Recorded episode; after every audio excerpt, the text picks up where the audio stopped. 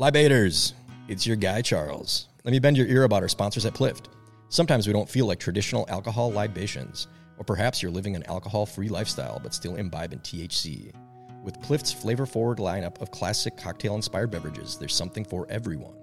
Classic vices made modern and perfectly dosed for any major or casual social occasion. Plift is available in multiple U.S. states and growing rapidly. Find out more at plift.com. That's P-L-I-F-T.com. Hey, Quam, let's libate. I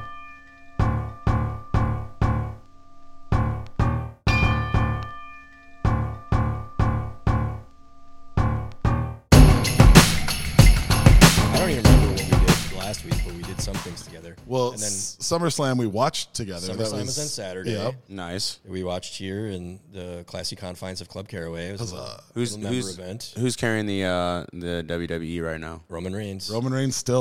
Okay. Then with Sunday the Jordan we had ones, our first in-person still event. Still doing it.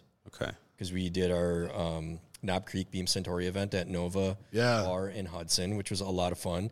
We actually have our beautiful bottle of Knob Creek. It's the Casanova single barrel pick that was the release party for that bottle. It's 120 proof. It's really delicious. Shout out to our sponsors, Beam Suntory, for involving us in all this. It was really fun to have them send us home with a bottle of this. Yes. When you can do a straight pour at 120 proof and like not have anybody sipping it bat an eye, that means that you've hit the taste like perfectly. That's not nice. Just that, but we engineered a cocktail in unison with Nova Bar, and the idea was to do just like a lemonade smash. So we were just like, let's make a lemonade cocktail, a little fresh mint in there. We'll use Knob Creek, but we thought we would just use Knob Creek. Like straight, regular Knob Creek. And when we arrived, Brett Splinter, friend of the podcast and proprietor of Nova Bar, said, oh yeah, we use the single barrel. And we were like, ooh. And then we drank it. We were like, holy shit, this is fucking fantastic. Yeah, we made a scratch lemonade. And then instead of like normally just mixing in all that sugar, we made a simple syrup with spearmint from their garden, actually. Nice. And then we used that as the sweetener in there. So what I love about spearmint is it doesn't have sort of that acrid side. It's just a very, very sweet forward mint, and it's not too over the top with the mint, so you don't get like the toothpaste orange juice effect, and that all came through, and then it stood up to this beautiful 120 proof whiskey too. I wish I knew that he would use the single barrel, because then I would have given a clever name to the cocktail. You know what I would have called it? What's that? Maloneade. Ooh, because I can, Wayne. Yeah. You shouldn't put this in a cocktail. But we did. But here we are. We'll have to go back to the catalog to know that story. Yeah. So shout out to everybody who braved not only crossing that dangerous Minnesota-Wisconsin border, but also the weather that kept telling us it's going to rain, it's going to pour, and we got a couple drops. Yeah. But it was just a beautiful day. That burger that they made.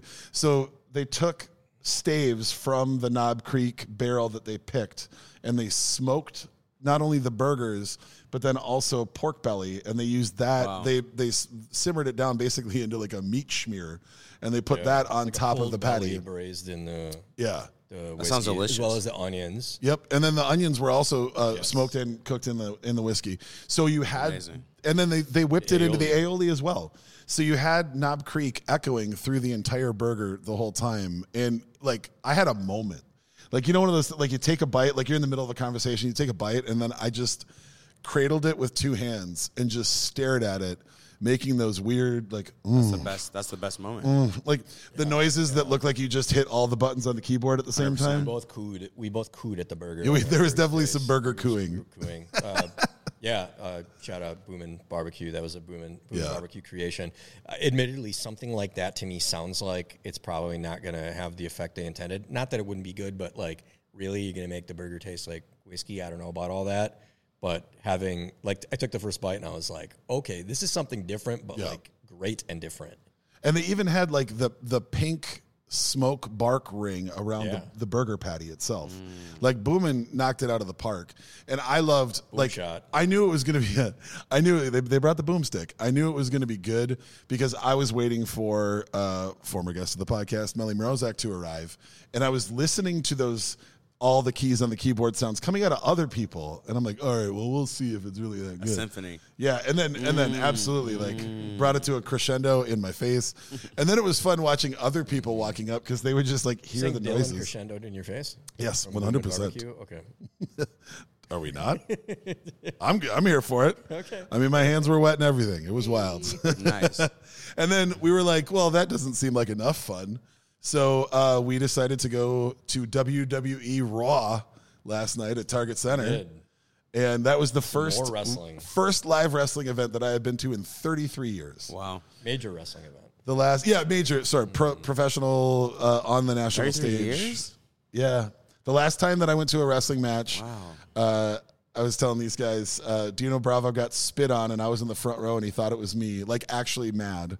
And then that was also the first time that Hulk Hogan body slammed Earthquake. And I can't remember if it was a story, like a kayfabe storyline, or if it was actually real. But they had this thing where he was out of wrestling for a little while afterwards because he tore some muscle in his abdomen that was probably from picking him up. And I just remember being like, I don't think you should be able to do that.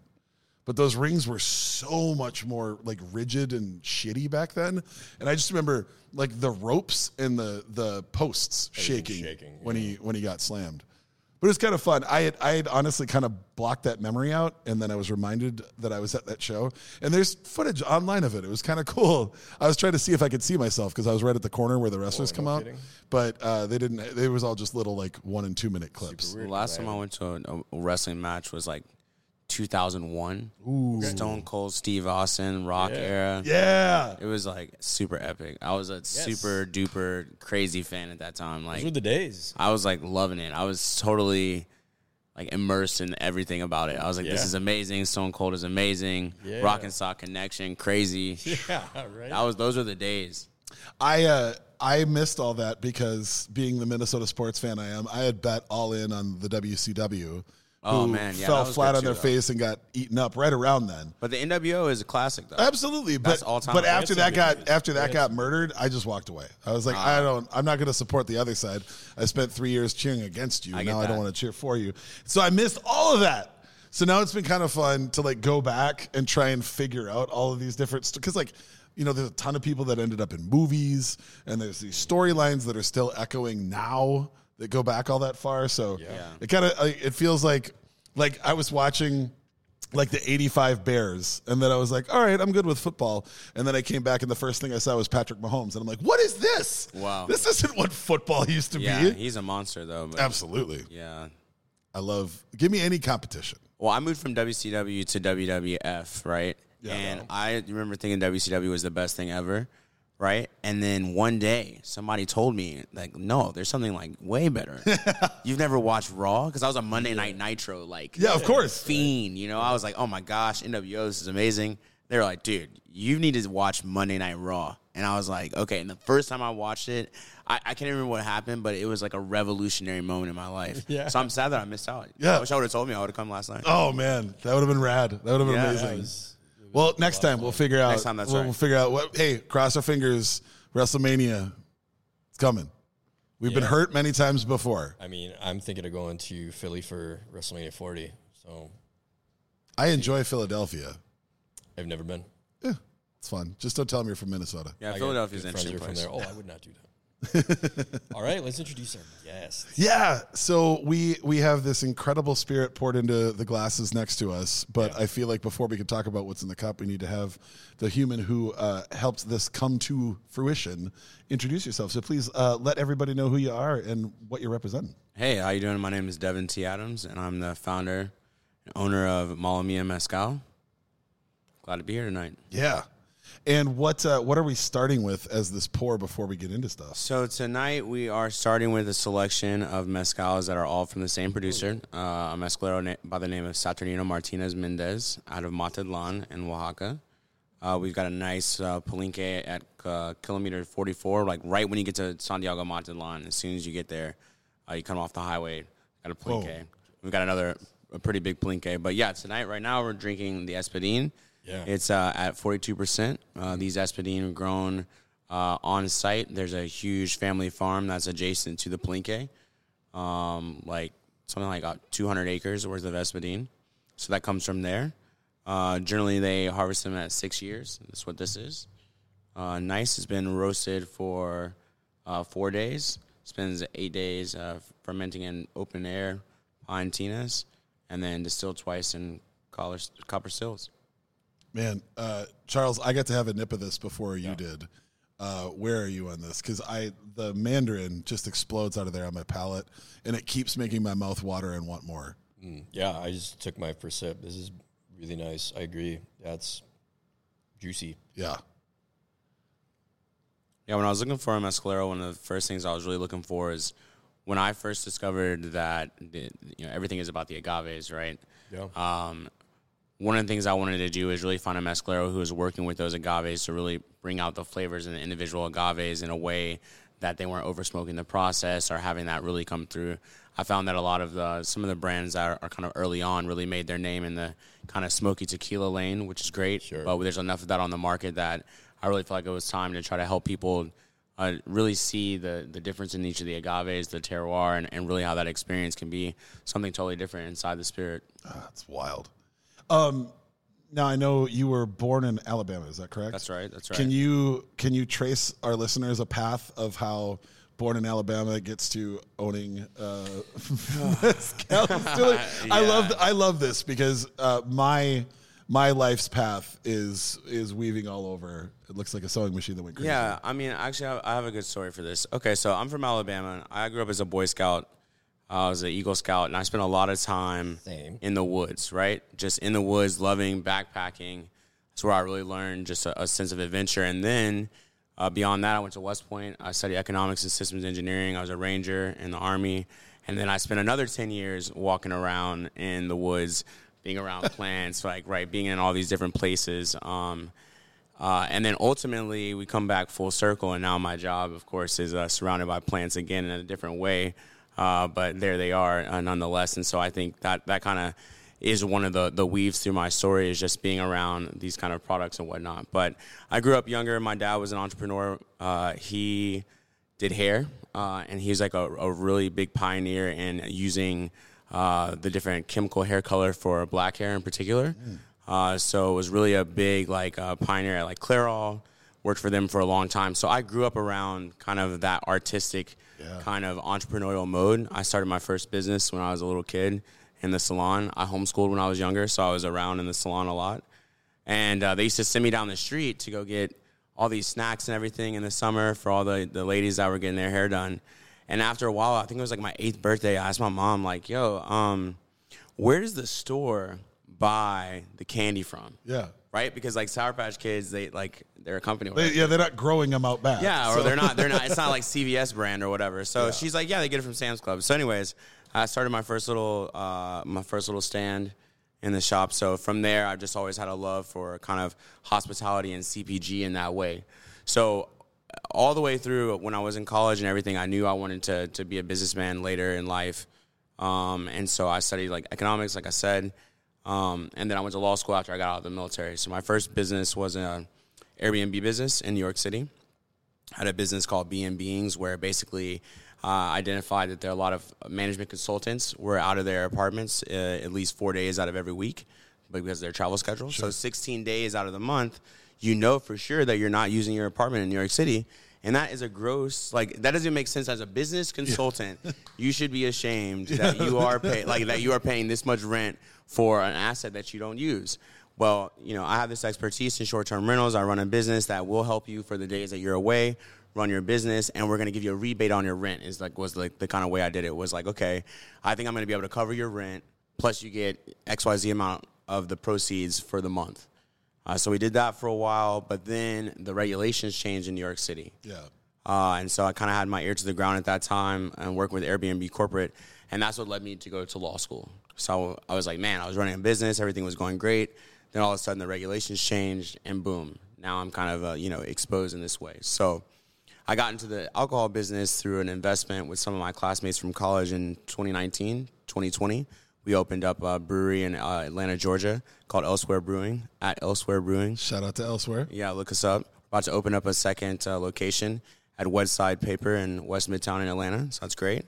So that's where I got formalized in the alcohol business. That's where it all came together, and I was like, man, this is like a really, really regulated space.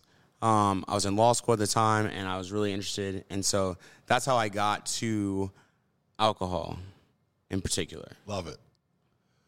I love how completely intimidated I feel listening to, like, you casually say that you were a double major at West Point, and then you were like, so I was doing this, and then I just went to law school. Like, I love people that take their smarts and take their drive and just apply it. I think that's amazing. Well, my thing about it always is that, you know, you come into this life with a bunch of question marks, and I still have so many question marks about so many things, and one of the great things about my education when I was younger is it really just sparked in me an ability to and a desire to want to learn. Like, yeah. There's just so much I don't know, and, like, it's always a humbling experience to understand that in real time.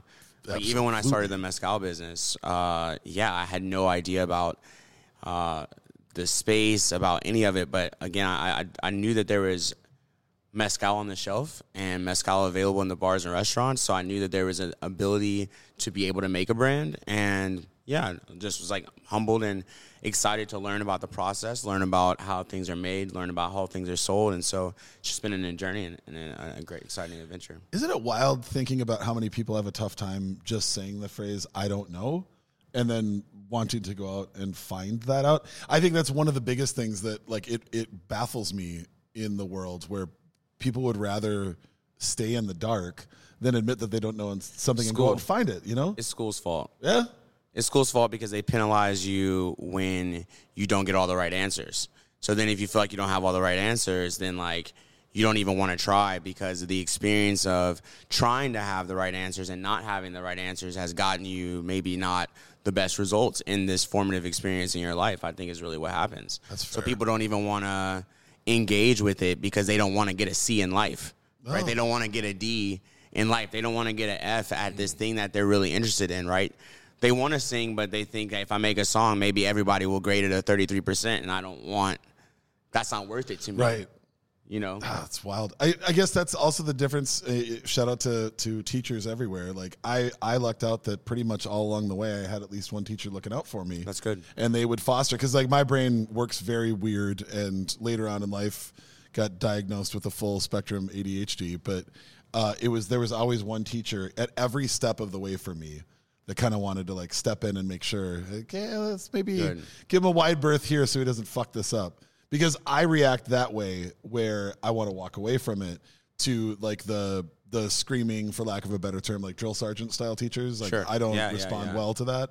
Yeah, but yeah, I think it helps when the people who are looking out for the students are actually looking out for the students. Sure. I mean, people are just trying to make it too. They're doing what they learn how to do and whatnot. But yeah, I mean, I think that's really what got me started in the business as well. As, you know, before it was the mezcal in particular, I started my company. It's called War Bevco, which stands for What's a Roadblock Beverage Company. And after we started the brewery, I was in my garage in Alabama, and I was having, like, a legitimate down, like, pity party about my ideas. I was like, oh man, I really want to start my own brand. You know, my partners, Sam and Sarah, they're the main owners of the brewery, and, you know, obviously the driving force. And I was like, man, I want my own stuff.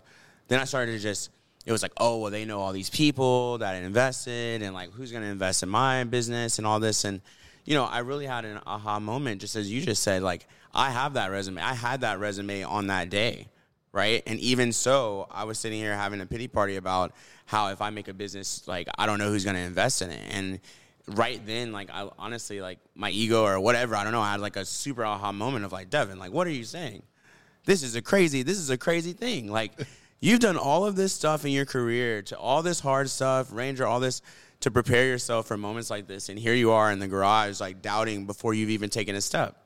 And I really just was really encouraged by that. And it was like, man, like, how many other people are out there who want to start a craft spirits brand or a beer brand or whatever, but are second-guessing themselves because they don't know, right? And so that was kind of a moment I really felt kind of groomed for in my life of, like, okay, like, leadership. All right, let me be the one that starts and gets through all the pain points to actually go through this and understand how can we make a pipeline for people to, you know, make their craft spirits brands or imports or whatever it is. And so that's really how we got to the mezcal. And then once I went to Oaxaca, it's game over. I mean, I just fell in love with the place, and I just was so inspired by all of the art and all the culinary experiences that are going down there, all the mezcaleros, and just really wanted to be a part of the community and the scene down there. So I think it's amazing, Charles, how many people we've had on the show that have talked about, like, wildly successful, intelligent, driven people that have talked about the cancer that is imposter syndrome, mm-hmm. where there's always that little voice telling us that maybe we're not the ones that are supposed to be the ones doing that. And if you can get past that, man, that already puts you, you know, meters and meters ahead of anybody else, because that's it. It can be so loud, it can drown out every other sound if you can't get a handle on that. I know, absolutely wild. Well, should we jump into this? Yeah, let's cheers. All right. Well, salud. Salud. Cheers. Thanks.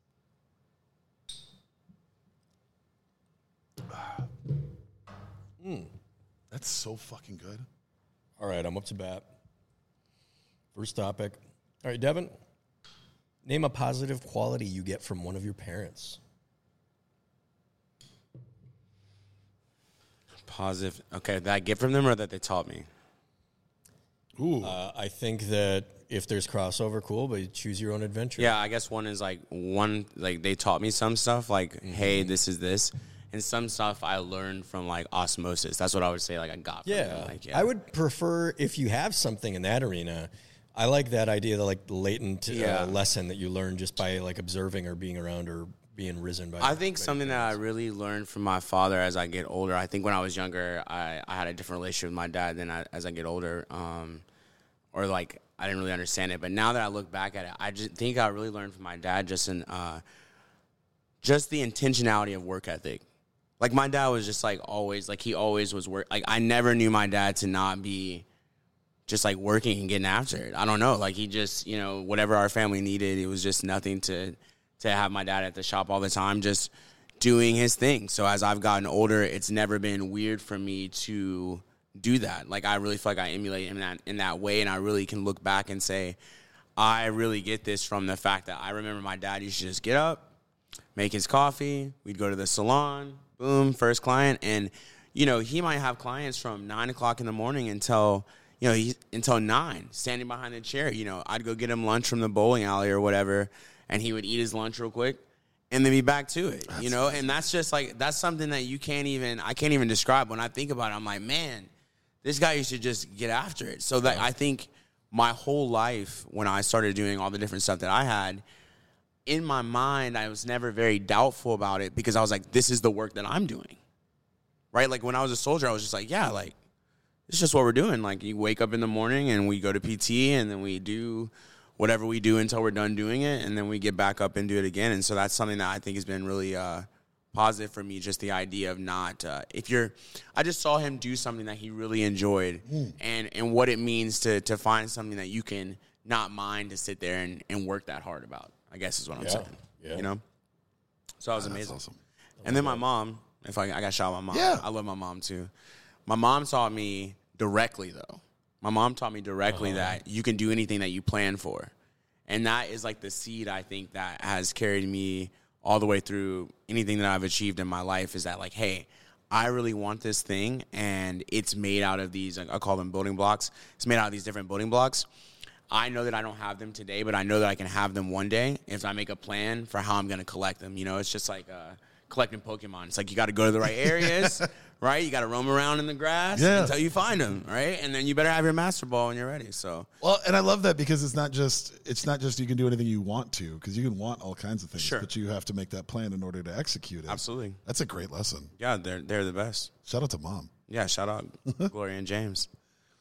Well, that actually frees me up, because I was trying to figure out which way to go. But as a child of divorced parents, it's nice to just take kind of one from each. Sure. But weirdly, like, Charles and I, you and I kind of talked about this topic a little bit a few days ago. And it occurred to me that I got the same thing on two sides of a coin from my mom and from my dad. My mom was the one who taught me that a comfortable lived-in house is a place that other people will feel home. Okay. And going back to even high school, but really it got more important in college. Every holiday, my mom would invite, she would call it all of my orphan friends.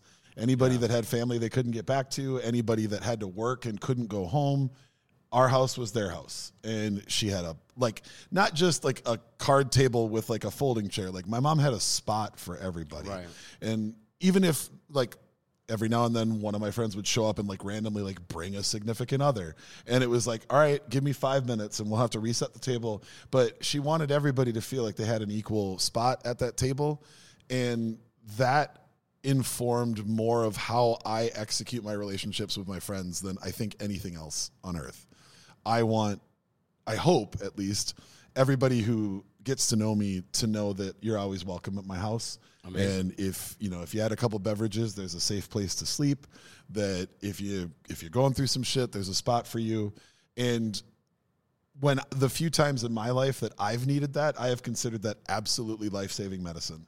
Just to know that there's somebody that cares and that has a spot for you, that has a plate for you, and that wants to take care of you. That's a pretty impactful thing. And watching, like, I have friends today that had a Christmas meal at my mom's house 20 years ago that still ask how my mom is when we're texting. Amazing. Because that, like, it sits in their brain, too. Is she one of those people that makes, like, a specialty dish for you, too? She, not as much anymore, because I've pretty much taken over all cooking duties. Okay. But there were definitely a few dishes back in the day that, like, if we were coming home, especially, like, the morning after, she always had this, like, she called it royal conglomerate. It was, like, the breakfast. It was, like, egg bake. But it was awesome. And nice. It was huge. So that was my mom's side, was always making sure that people felt like they had a home they could go to. And on my dad's side, my dad's office, when I was in my early 20s and we were not really talking, my dad's office was 2 blocks away from the bar that I worked at. And my dad did not go to my bar, but a lot of his coworkers would when they got off work. And I never told anybody, but slowly a couple people figured it out that I was Bob's son. And the thing that I used to hate, like, I used to fucking hate it when they would tell these stories, but now that I really love, was that he remembered everybody's birthdays. He remembered people's kids' birthdays. He remembered, like, whatever happened in your life, he would somehow, like, track that. And he would always, like, send cards, or as text messaging became more of a thing, like, he would check in on everybody a lot. And I think I was mad about it because I was jealous because he wasn't doing that with me. But I also was not ready. I was not there for that at the time either. So even if he had tried, I probably just wouldn't have responded, or I would have thrown the card away. But I think that without realizing that, like, this is like a weird epiphany that I had. I think that actually affected me more than I think it did in how I relate to my people now. Sure. Is like, even if I've, like, all right, Devin, see, you and I had crossed paths at an airport. We had a drink together at a bar. If we ended up exchanging info somewhere in the next month or two, I would just randomly reach out and just see how you're doing. And I've made a lot of connections that way. I've strengthened a lot of friendships that way. But I hope I've also made some people that were maybe having a shitty day have a better day. Like, I'm not asking for anything. I just want to know how you're doing, man. You made me laugh. We talked about whatever, wrestling, you know? Well, I'm going to definitely expect both a bed and a text message. I got you. Okay, so I'm here for a couple more days. So, we got plenty of time to call in the home visit. And for sure, I'm going to be looking out for that text message. But it sounds like thoughtfulness and caring. Yeah. And it was...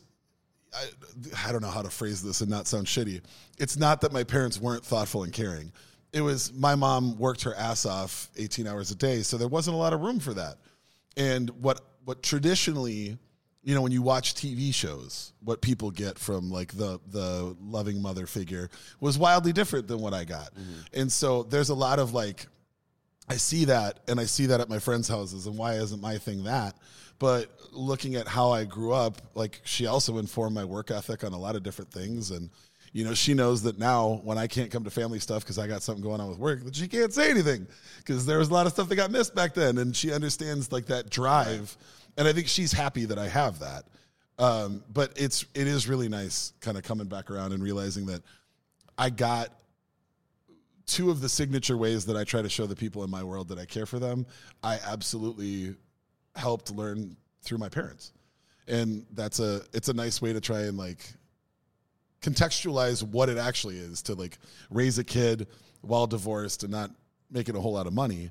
Like, you have to cut some corners in some spots, and how do you make sure that a kid turns out decent? Well, you lead with your example of caring for others. And if I think any parent out there would agree that regardless of what job or career somebody goes into or whatever, if you raise a kid that looks out for other people and is kind, like that's hopefully what you're looking for. Yeah. 100%. So I think that they both, whether it was intentional or not, they both informed that for me. Dr. Awad? Yeah, I mean, part of what made me arrive at this was sort of something that I concluded, you know, I'm not going to say anything nice about my dad. I didn't have any relationship with my father for most of my life. And I couldn't, I mean, he taught me how to cast a line, I guess, fucking the few times I fished with him. But what kind of made me do an end around to arrive at this topic is that I think I learned, and I didn't realize it for a long time. I think I learned my sense of hospitality for guests from my mom, and it's a very Lebanese thing. We've discussed this as well. It's customary, it's an unwritten rule, but it's customary in Lebanon if someone comes to your home to offer them fresh fruit, sweets or pastries, cigarettes, coffee, and alcohol. Like, this just, someone comes to your house, you offer them all these things. To the point that I was telling Kwame about this while we were having coffee a couple of weeks ago, they have these really big, beautiful, ornate, like, crystal trays that you would put, like, fruit arrangement on. A lot of people in Lebanon, including, like, my aunties, would have that on one level of their fridge with the fruit already arranged on it, because if someone came over, they would just have to slide it out of the fridge. That's amazing. Come put it on the coffee table. Okay, another house visit. The Rock, you know? Like, it's just, that's just the way that they do things. And it didn't really occur to me that that's, like, something that was embedded in my mother, which then thereby became embedded in me, that I now understand because of the way that I treat people who come to my home. And it arrived as a conclusion in my mind when I had some friends coming over a couple of weeks ago, and they all one by one were asking me what to bring over. And I already know my answer is going to be, you don't have to bring anything to my house. I have more liquor than I'll be able to drink in a lifetime. I'm preparing food. I just need your butt in a seat to have a conversation with me. Doesn't mean that people won't still bring a bottle of wine or something. And I was like, where did I fucking get that from? That didn't just kind of naturally occur. Maybe some portion of it, some equation of it did naturally occur. But then I thought about the fact that when I go to my mom's house, she will, it seems like she's trying to fatten me up to kill me, right? Like, she's like, I got 4 different things already in the fridge. I can make you 4 other things right now with the ingredients that I have. Do you need some water? Do you need, you know, you want to try this pastry I got? Do you want to just rub this cream cheese on your skin real quick? Even when you're like, listen, I just ate. I told you when I walked to the door that I ate before I drove to your house from 4 blocks away. And even then, it's like, come on, try the chicken and rice. It's really good. I just made it. But it's that, and she does it with, like, everybody that I know. She does it with my wife. She does it with my friends. Like, if our friend Allgood stops by to help Tony, she sends him with, like, a bag. We call it Vera Mart. She'll send you with just like a, it's like a grocery bag full of stuff. And you don't even know what's in there half the time. It's like a pint of blueberries and some stuffed zucchinis and a head of romaine lettuce and, like, a bottle of olive oil. You're like, what is all this stuff? Did I get high at Whole Foods, or did I swing by Vera's? Or did she? Yeah. Yes. There you go. But yeah, that's, I'm happy that that's something that it's occurring to me now that I gathered from my upbringing, is that when people come into your domicile, you treat them like they are a part of your household. You feed them, and especially in that way, the hospitality of food and beverage is something that is, like, really important to me, and that's where I got it. Well, and, you know, bringing it back to your attachment and kind of getting into the alcohol side of things, Devin, one of the things that I think I fell in love with, because I went to school for political science, I was going to be a politician and a speechwriter, and I was working as a bartender part-time, and I think one of the things that I fell in love with was that this bottle means that everybody's seat is the same height. You know, like, when you pour something out, if you pour a little bit more, a little bit less in somebody's cup, I guess that you can create a difference. But the idea of sharing a drink, like, that drink costs the same for everybody at that bar. And so it's one of the few places on earth that it doesn't matter how much money you have. The same amount of money buys the same drink, and then all the stools are the same height. And I really fell in love with that, because it's one of the few places left in life that we have that, where we can sit there and we can all kind of be on the same level and have these normal conversations about anything. Absolutely. And that also comes to a place of caring where it doesn't matter if you're picking through your car seat to find enough change to buy a beer, or if you literally can't figure out if you have anything smaller than 100 in your wallet to have a beer. That beer is the same. It's the same temperature. It's served in the same glass, and the stools next to each other are the same height. That creates a different form of providing for people. 100%. I mean, I love that. Even when I spend time in Mexico, I'm in Oaxaca, you go to the different palenques and go visit the different mezcaleros. Like, my Spanish is much improved from the beginning. Yeah. But, you know, it's just the joy on their faces when they hand you something that they know is amazing, right? When they're like, oh, you know what? I like this guy. Hold on just a second. You know, they go to the back. They go get the water bottle of the special. Feeling, right? And they're like, yo, listen, you know, this is 26 years old and like blah, blah, blah. But like, you know, I want to share with you because you're a cool guy. You know, that's amazing. And just having that ability to share things. I think another cool thing about the industry is that the various values that are assigned to the various liquids, and this is aged, so or there's only so much of this, so it's like rare or this expensive or whatever. I think that's also fascinating, just to understand that when somebody wants to bring out their good bottle versus when they want to bring out their bottle of like, yeah, I mean, these guys, they don't know anything about this, so I'm just going to pull out, you know, the run-of-the-mill stuff. I think that kind of stuff is very interesting as well. Yeah, sure. The hierarchy of offerings. That's fair. That's absolutely fair. Yeah, the next thing we have is a cuishe, an agave karwinski. One of the cool things about the agave karwinski is that it's one of the agaves that grows up like a tree, versus a lot of the other ones grow down into the ground, more of a bulbous type of plant. Sure. So the cuishe generally grows to be about 10 feet tall. They grow about 12 to 14 years. You'll hear a lot of different names for the agave karwinski out there in the world. There's cuishe. There's Madre Cuishe, Bai Cuishe, there's Tobasiche, Largo, Barrio. And the various names also have to do with where the cuishe or where the karwinski itself is growing, where they're making it, and like what that culture identifies. So, for example, in Santa Catarina, Minas, where they do a lot of ancestral mezcal, they call this plant a Tobasiche and a cuishe, but what everybody else calls cuishe, they call Tobasiche, and what they call cuishe, everybody else calls Largo. So, you know, there's a lot of different flavors, but this one is pretty herbaceous. Yeah. Much more, I guess people say vegetal. Usually for tastings, what I tell people is that this is the most that I have to offer that's like a gin. If a gin is a 10 in its botanicals and its crispness, this is more of a 6, right? It's still a mezcal, 100% agave, but these are made from the trunk of the tree, rather than the heart of the piña. Ooh. Yeah. There's a savory note through that I just adore. That's fucking great. Herbaceous and grassy and fresh, and yeah, that's lovely. I like to usually put this in, if I'm going to put this in a cocktail, I like to put it in a spicy margarita, something savory. My anecdote about this is that we made a blueberry basil margarita. One with the ensemble, which we'll have later, one with the cuishe.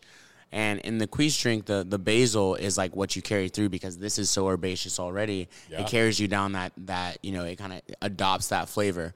Whereas the ensemble, with its composition, you got much more of the fruitiness, much more of the roundness. And so one of the other things that I really want to encourage all the mixologists out there listening to this is that I know that there's a lot of people who say that you're not supposed to use some of these rare agaves for cocktails. And I hear that. I totally respect that. In Mexico, that is largely true. Yeah. But in America, we are a cocktail culture, and I think that we want to welcome people and show people more ways that they can experience and enjoy this spirit. The more they enjoy it, the more that everybody's able to, rising tide lifts all boats. And I think that it's really important to give people the ability to enjoy the spirit in the way that they want to enjoy it the best. So. In this, I usually tell people, savory. If you put this in a sweet drink, it can turn into agave syrup a little bit. Okay. It can be a bit sweet. Sure. So if you've got agave syrup in it, I would not put the cuishe in there. You know what this keeps pulling me to is there's a cocktail that we've talked about on a couple different episodes here, that's made at a restaurant locally called Petit Leon. and they have tomatillo water in the cocktail, and then it's still built around citrus and green herbs. And this to me is like, it's a distillate of all of those flavors that I loved in that cocktail, because there's still a sweetness in there, absolutely. But then there's that vegetal note, like the best part of like celery flower and like celery leaves, and then there's that little hint of salinity in there, and that's just fucking beautiful. Mm-hmm. I love that. Thanks. This has been a real crowd favorite for us. It's at 41% ABV. So actually, I got a good story for y'all. One day about eating before you drink. Actually, one day I was super busy, had all this stuff going on in Oaxaca. And so I was going to see my mescalero, Saturnino. And so I show up, and Saturnino was like, "Oh, Devin, we got to exercise. We got to do today." And I'm like, "Yeah, what's up?" He's like, "You need to pick the proof for your mezcal."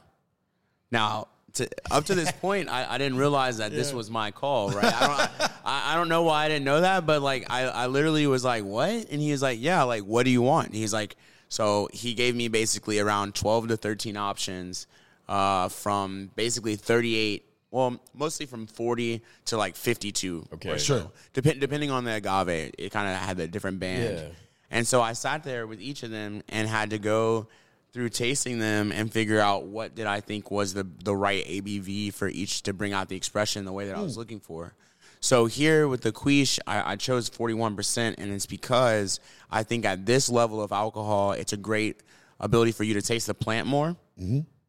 Over 45, which a lot of people in Mexico like over 45, I totally understand that, but I think you're getting a different experience. You're really drinking an alcoholic drink at that point, and it's flavored like Cuishe, whereas this I feel like is a little bit more of like a Cuishe-flavored liquid, and that's what we were going for. We really want to highlight the ability and the difference in taste in each of these agaves, so glad y'all like it. Cuishier. It's Cuishier. It's Cuishier. All right, I think it's... a little cheers, and then cheers. It's my turn. Yeah, cheers.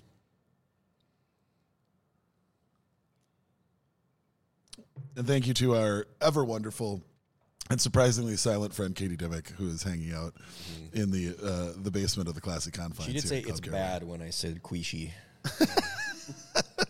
She had to make sure I knew how bad that was. No, that's not a good word. I gave her a thumbs up because that's what I'm looking for. Hey.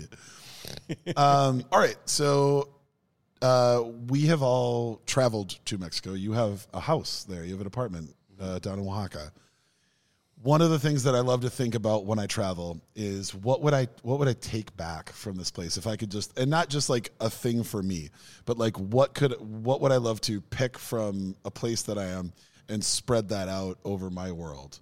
So is there a thing, whether it's food related, beverage related, I don't know if you cook on your own, something that you love at restaurants or bars, what would you take from the culture that you've experienced down there and want to have kind of everywhere you go?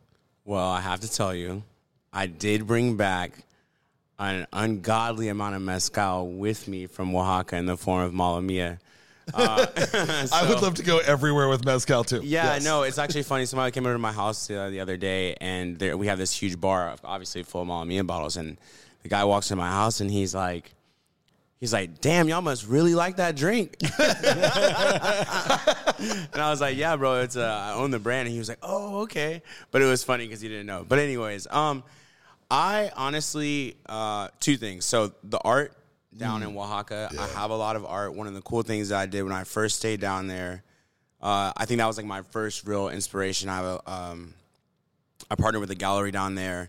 And in the brewery, we ran like a little micro gallery, Oaxaca, Elsewhere connection, you know, it's in line with our brand. And, I mean, just the beauty of all of this art, and they're selling it for not very expensive in Mexico. And I just felt like, you know, there's a lot of fine art that's really going down on, like, if you study fine art or know what's going on in the business, I think that if these artists had a New York platform, they'd be renowned, world famous artists. Actually, the artist who did the agave illustrations on the front of our bottles is a artist named Jose Alberto Canseco, who is one of the most phenomenal artists like of our time. I swear, like one of my life's missions is try to like blow Jose's art up. It's so amazing. But I have a painting that is called "The Magic of the Agave" or "La Magia del Maguey," and to commemorate the brand, we did a 5 like panel painting. It's probably like 6 feet. Oh, man, it's so amazing. So that's one of the things I think I can't wait to share with, like, the world. It's sitting in my house in Oaxaca, but we're working on opening a mezcaleria in New York City. And the concept is like a galleria, like a gallery speakeasy type situation. So hopefully it'll be Can we have more of that? Yeah. Like sipping houses that are also art galleries looking at you, sick. Minneapolis. So that's the thing. So, yeah. So, I mean, and also, Minneapolis, let me know. I've got lots of artists that we represent. We can definitely get some cool stuff up here. Yeah. So that's really, I think, even the design and packaging for Mala Mia was so much inspired by all my time sitting with all the painters and just really taking in colors and thinking about how they're thinking about it, and really wanting to make sure that if I'm going to put together something artistic and beautiful in the name of Oaxaca, that it better be artistic and beautiful in the name of Oaxaca. And I think that was the challenge for me the whole time, was to try to create something that was exportable from the place, but also accepted there as well. So I don't even know if that answers the question. That absolutely does. Both the mezcal and the art. Beauty. Yes. I don't know if I've ever been to a museum where I liked a higher percentage of the things that I saw than the Anthropological Museum in Mexico City. Oh, man, it's so nice. The batting average was significantly high. Almost everything you look at, you're like, my God, look at this thing. There's nothing like that. Amazing, yeah. A lot of other museums can be hit or miss. Yeah. You know what I'm saying? Yeah. I was just at the Louvre. Beautiful. Lots of beautiful paintings. But some stuff you look at, you're like, nah, that's not for me, dog. But like, oh, hey, it's a pear. It looks like a pear. Museum, yeah. Cool. I felt like I could have spent a lot more time in there. It's just at some point you got to move more quickly because everything's so beautiful. You just want to like stop and pause, and a lot of historical stuff about farming and, of course, and agave practices and corn farming and things like that were really stunning to look at, and also educational. You know, these giant reliefs that show like the growing process of agave. That's immediately what I was reminded of when you mentioned that 6-foot piece. That sounded a lot like, oh, it's beautiful. Yeah. I used to spend a lot of time in the design process, just sitting in the galleries in Oaxaca and just taking in, like, I didn't study art or any of that, but, you know, you have to be intuitive about some of these things and just understanding, like, the use of colors, the use of layers, the use of, you know, the texture and all of the things. And I think that's, like, that's what I tell everybody who's listening. Yeah, go to Oaxaca. The mezcal, yes, that's also amazing, but there's just so much art that is just so beautiful. I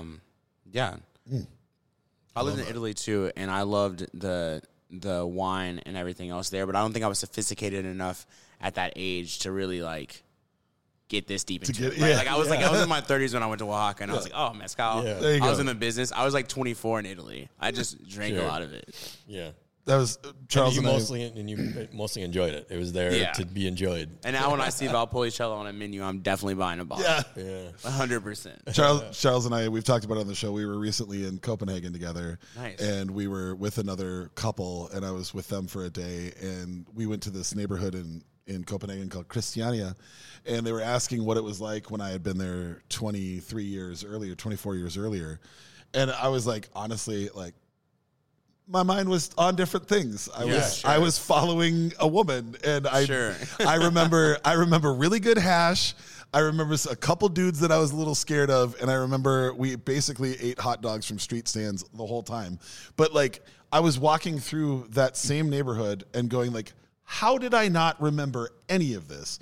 But your perspective is different, you know? Absolutely. It's all about, like, what you're doing at that stage in your life. And I was not in the let's take the scenery in moment in my life. It was more like, let's get another look at that booty. Bar scene, though. The bar scenery, I was definitely... Oh, yeah. But that's where I feel like also when I went to Europe was when I got baptized a bit into more of the cocktail culture. In the States, when we were drinking, like, Bullfrog. And, like, terrible mixed drinks from Alabama, you know what I mean? God. Like, Mountain Dew and, you know. I have not heard Bullfrog in a long time. That's what we were drinking, bro. Holy shit. So I was 24 getting my mind, like, open. Like, when somebody gave me a Negroni for the first time, I was like, what? What is, like, what? I can't even process what the flavors are. Yeah, it was crazy. Charles, what would you take back from your travels? If we're talking about Mexico, we are talking about Mexico. I would say, like, curative beverages like the Hugo Verde. You know, I remember in our hotel every morning, and I was, for the 900th time, I'm going to bring up the fact that I was dealing with elevation shit. But in the morning, I was, like, looking for any sort of an edge to make myself feel normal to start the day so that I could adventure.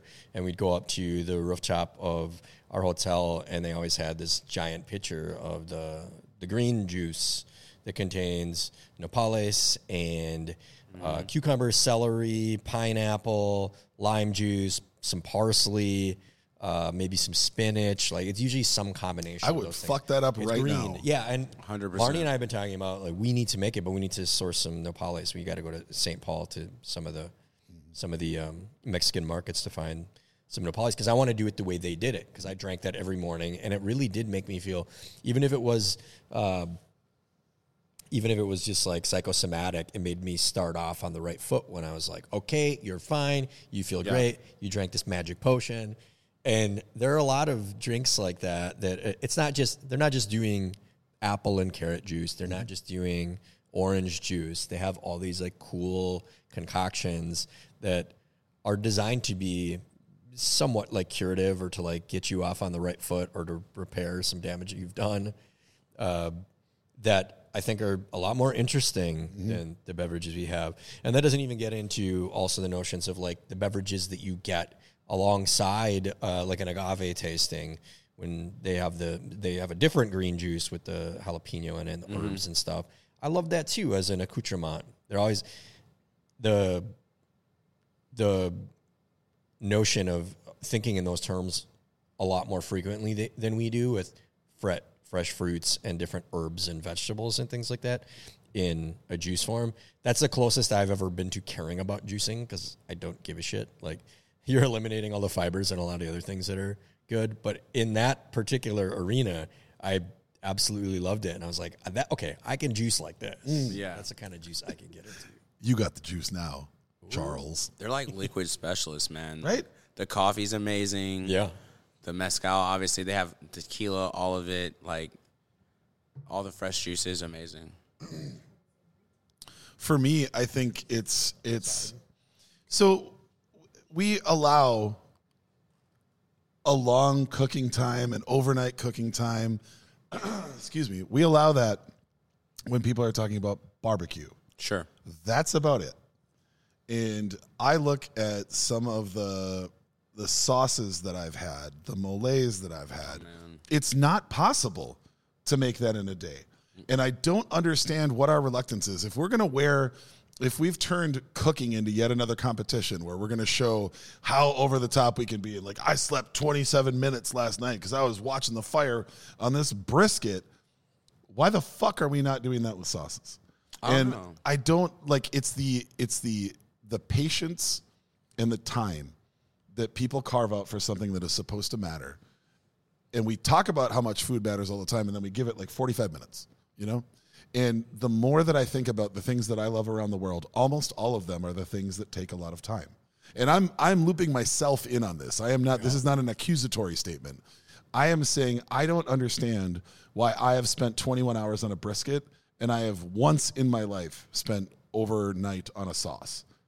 And it's something that I need to change in my brain, because every time I go anywhere in the world where there is something that takes days to prepare, I will seek it out and I will find it and I will roll around in it, be out in the back alley if I can, because I love it so much. And then I don't give myself time to make something like that at home. Man, you're so right. You know? No, it's like, why don't we give ourselves that time? And weirdly, we have a carve out already. Like, barbecue is a competition to some of my friends, and they will spend entire weekends doing it, but they don't do it with sauces or anything else. And I don't have another literal for that. I don't have another allegory for that in America. But I think it's a corner you can cut. Yeah, I guess you're right. Because the meat, you can't cut that corner. You can't just go get a brisket that could potentially be as good as the one that's going to take you 21 hours to make, right? But also, like, culturally, we don't have a lot of sauces, I think, that we consider in that regard. Because you don't see a lot of people making moles, even though more people should. More people should make moles. I need coloradito in here on that, like. Yeah. But even for, like, my Italian-American friends that are the children of immigrants, like, Sunday gravy was something that was started on Saturday. You know, like, that's a sauce that takes that long to come together. A bolognese, I mean, that's a full day. My most immediate thought is just that if I ask somebody, like, hey, if I smoke a brisket for 27 hours, what do you expect that to do? people are going to be like, oh, it's going to make it more tender, it's going to make it more flavorful, whatever. Like, I think that most Americans don't understand what the 27 hours is doing to the sauce, maybe. Sure. Mm. You know what I'm saying? Like, I just thought about it, and I was like, you know what? I don't know, because I'm like, what is, why do I need to sit with a sauce for 27 hours? Like, what's happening in there? Right? I'm just thinking, every time I think about it, I just think about, like, caking stuff off the side of the pot. And maybe that's because I'm just a rookie at it, but that's what I think about having something in a pot for a long time. Yeah. Right? Like, how many Americans make mother sauces? We just don't think about it. It's just not, it doesn't occur to a lot of people. I think about it, but also, Kwame, I'm calling bullshit. You've made a lot of sauces that take more than one day. It's just you haven't contextualized it because you make your own stock. Well, that's, okay, yeah, that's true. There's days that are split up. I'm cheating it a little bit. Distance, yeah, that's fair. That's a good point. Because I'm thinking about it, and I was thinking, like, yeah, when I made a veal demi, I mean, that could take 3 days. Yep. That's another thing is you're also speaking to me because I should do it again. I just don't do it because you can just buy demi. This question, literally this question, when I was thinking about how I wanted to contextualize, like, what you would want to take back, Devin, from Mexico, that was the first thing that popped up, is like, what would I take? Oh, it's this.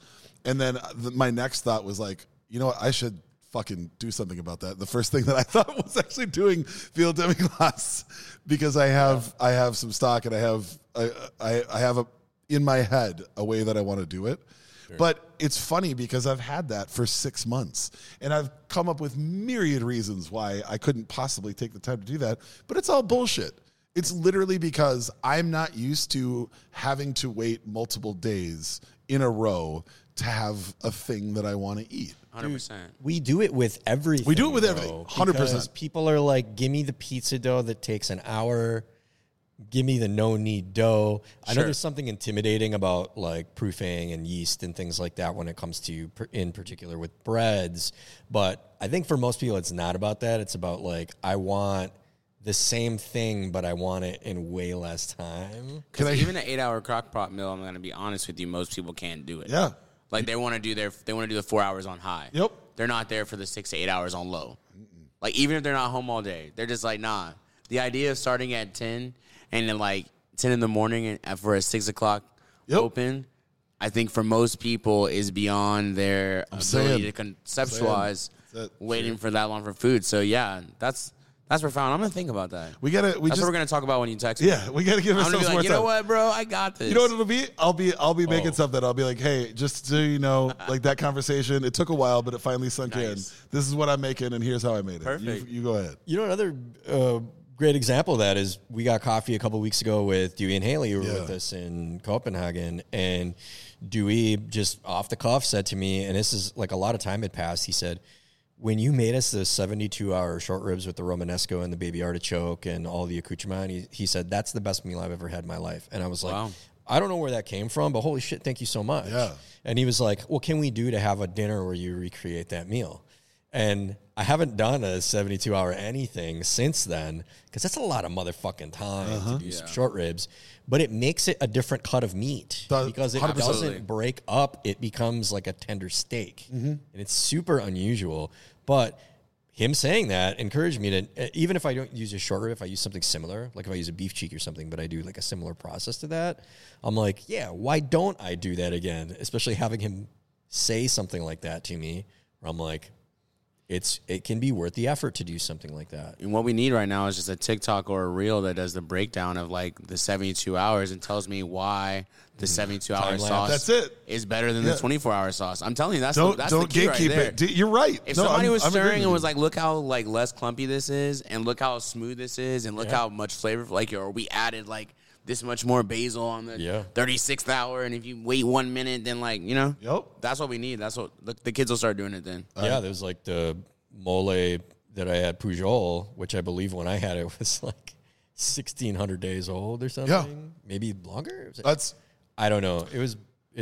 They've been solarating that for a very, very long time, and they explain the reasoning behind it, and it's because you're, like, continually marrying the oldest element that was ever in that pot with the newest element that was ever in that pot. It's also why they serve the fresh rojo alongside the fresh the black mole, because then you have these two concentric circles, and you can taste not all the same ingredients, but this mole that we make all the time in a new pot alongside this like inky black obsidian mole that we've been, that pot has been going for years.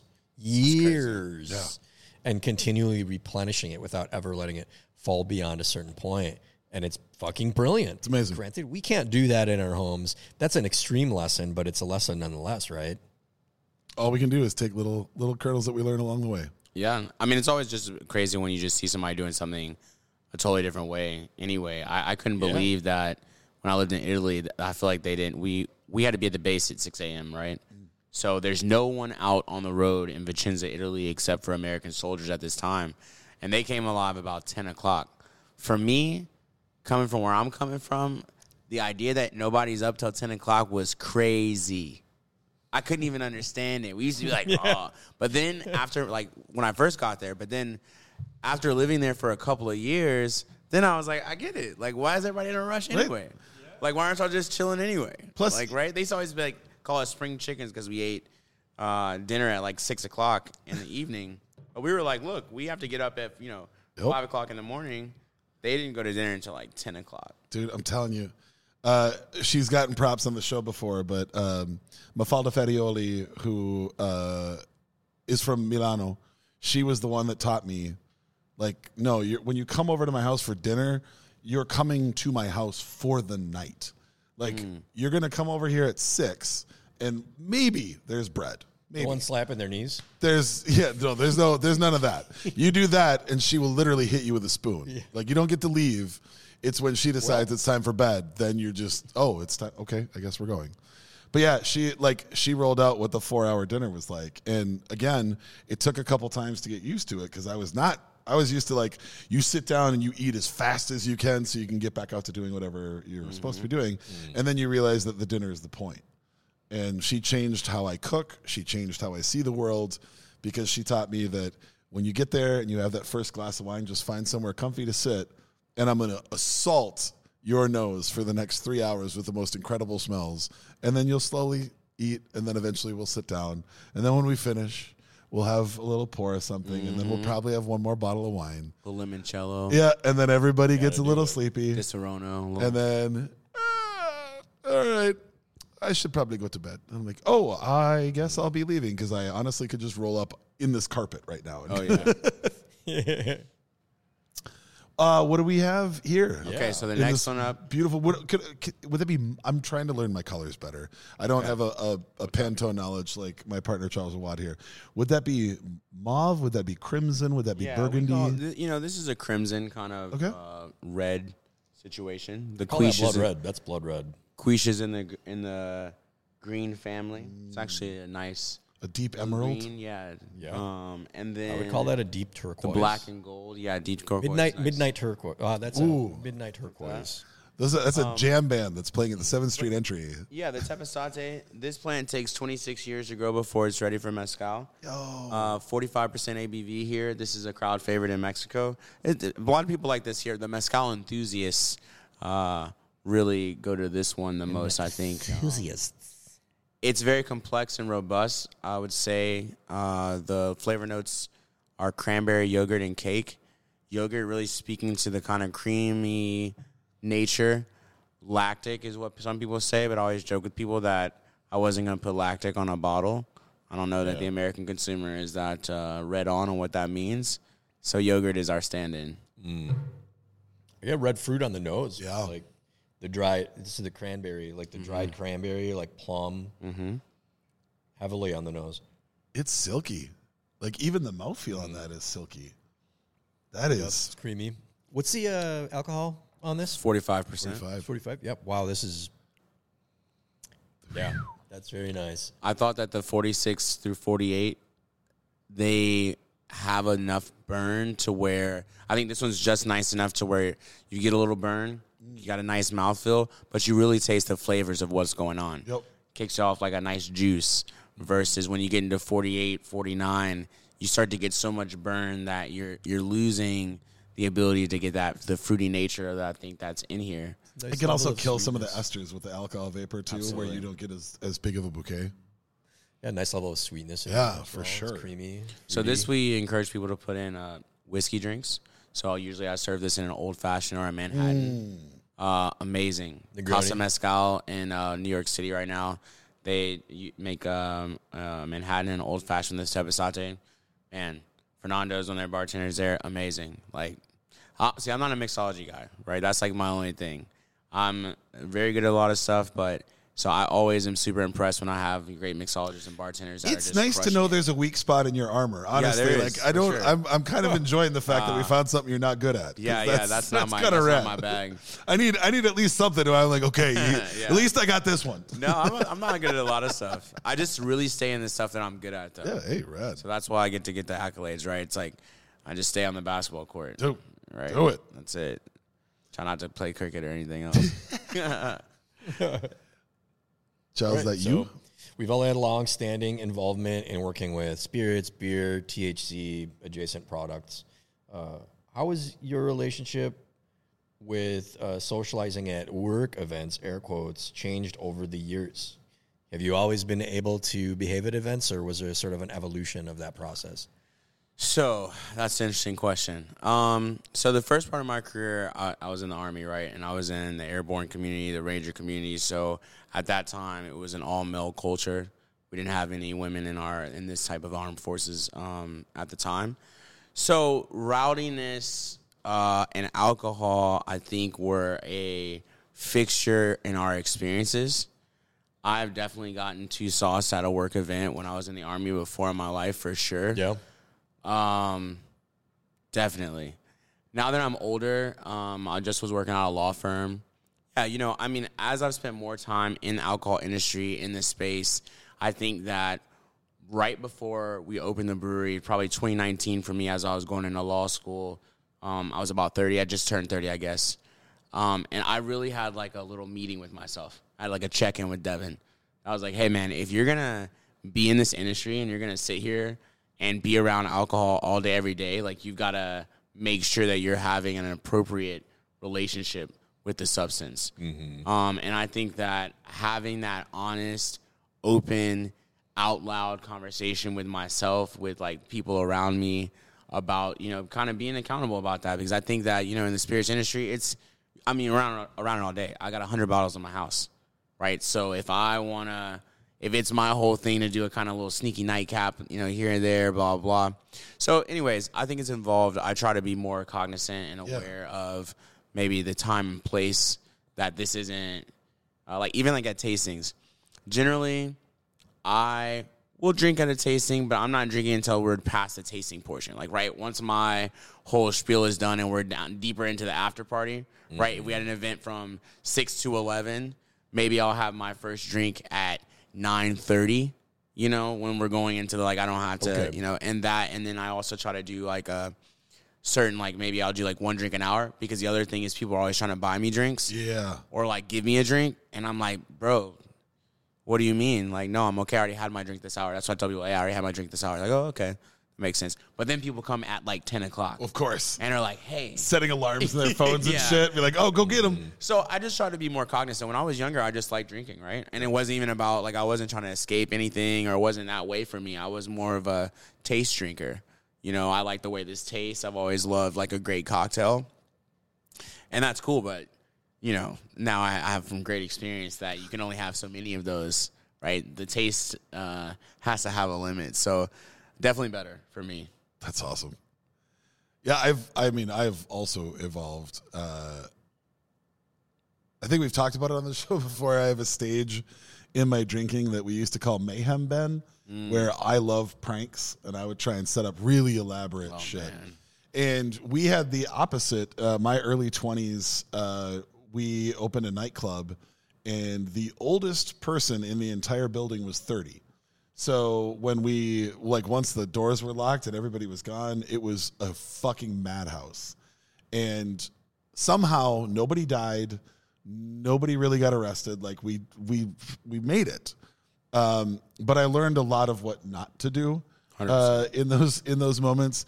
There were some really stupid fights and some noses that got broken, including my own, that were completely avoidable because we didn't understand intake. But I also always had this desire to try and figure out like what everybody's deal was. And I think my curiosity a lot of times pulled me out of like some of the most insane shit that went down when people would get fired. Yeah. Because I was either trying to figure out like what the owner's deal was, or how do I understand more about like what the general manager does. And I also, being a giant, I could consume more than most of the people around me and still be okay. So I would ride that line a lot. But I learned a trick from, I don't remember if it was him or not, but I'm going to give him credit for it because I know that he does this. But there was a DJ that he was very helpful in the very start of my career. And he had showed me that he used to drink, if I remember right, vodka Sprites. And he just one day was like, I just started not getting vodka in it. And I would tell everybody it was a cocktail. I'd have him put a lemon on it. And then when somebody was like, oh, let me get you a drink, you're like, Gibson. Oh, I just got a new one. Yeah, Gibson style. Yeah, Gibson style, literally where the Gibson cocktail comes from. That was what he would do. And that's actually how I got into drinking soda water, was I started doing that, only I did vodka soda, and then I would just drink soda water. And then it became a thing where I could just vacillate back and forth, and nobody would ever know the difference.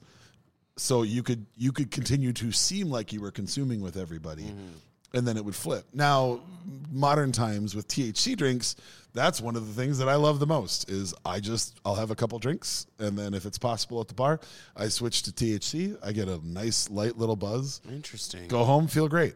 Now, we are the only place currently in the country, and I believe the world, where this is legal.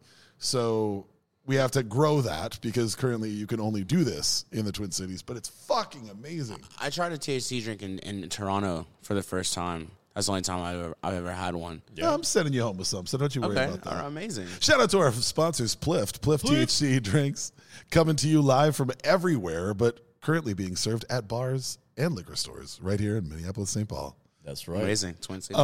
Yeah, but we're gonna send that home with you. But that's a whole side thing. But it really has helped, because again, I've never seen anybody, and this is only anecdotal, I've never seen somebody get crazy out of pocket smoking weed, drinking weed, eating weed. I have seen most of my friends get mad out of pocket when consuming alcohol. Super out of pocket, bro. And then the third level of it was, I think I also lucked out because I am basically consistently monogamous through my life, and I've kind of always been dating somebody. And the people that I always saw get into the worst shit were the people that were like going on the business trip and hoping to hook up, which is... Speaking to everybody, not just guys, don't do that. Don't do it. Don't go to the work trip hoping to hook up with somebody from work. Don't do it. Even if you think you would be a great couple, there is so much extra shit that comes with hooking up with somebody that you work with, especially if it's not going to be a thing that stays. No. You know, if you're really in love and you want to try a shot at a relationship, that's a whole separate thing. Mm-hmm. But if you're going to the work trip hoping you're finally going to fuck so-and-so, boy, that's just the worst. My first job was at Chick-fil-A when I was younger in Alabaster, Alabama. And my girlfriend in high school, she worked there with me. And that's when I learned. So we got the jobs. We were already dating, right? Yeah. Then we got the jobs because the new Chick-fil-A opened. But then I worked with her. And I was like, that was the lesson for me at 16. I was like, I'm never going to do this again in my life. This is absolutely 100% not the answer. There's so many ways that this goes wrong. Yeah. And so many ways that like I don't even want to be involved. Dude, it's it literally, thank God for that, it's like pouring water on cobblestones. Like it goes in everything. It gets everywhere. And there's no way to get it back. Competitive, competition. Everybody else hating because they think something else is going on. Like the whole thing, it sucks. And no matter what, I will also promise you this. Drunk sex on a work trip will never live up to what you hope it did. No. Not fucking once. Your rhythms are going to be off. It's going to be weird. You don't know what to say when it's done. I'm just trying to help you guys out. It's just a... So if you learn all those lessons... going not me when you say something. Of course.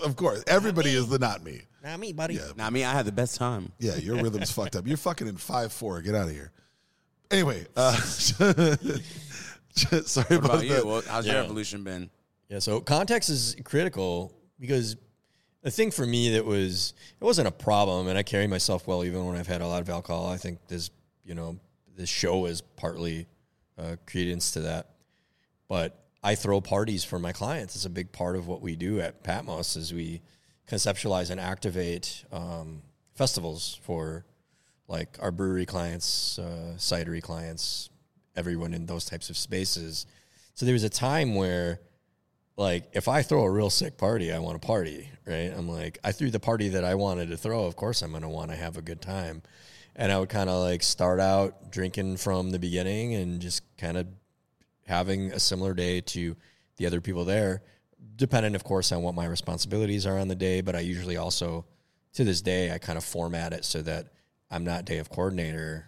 I conceptualized it, and we did the creative work and the marketing, and we activated the event. But on the day of the event, I'll be there, and I'll be chilling and making sure that things are going according to plan. But that's, like, the extent of my work. I'll carry a camera around, shoot some video and photos. But I think I learned at a certain point that just because I threw the party and it's a party I want to be at, that I don't necessarily have to be partying from 1 p.m. to midnight to sort of, like, give it the high-level RPMs that it requires. Like, it's almost, part of it's almost R&D. If someone came at the beginning and left at the end, what kind of day would they have had? I don't really feel like I need to prove that necessarily anymore. Right. So I have times now where I go to events for clients where I spend just a portion of the day there. I have times where I stop by and tip my cap on occasion for clients that throw a lot of parties and I don't have deep involvement with each one. I may not even come at all. And it's been a while since I've had an event where I'm there throughout experiencing everything that everybody's experiencing. I think I just learned at a point that I don't need that for myself, and they don't need that from me to be that involved all the time. Mm-hmm. We just had our event at Nova, and that's interesting because I didn't even think about that when I conceptualized this topic. But because of how we're known for drinking and talking, there was an expectation for us to be consuming alcohol as we were meeting and greeting people.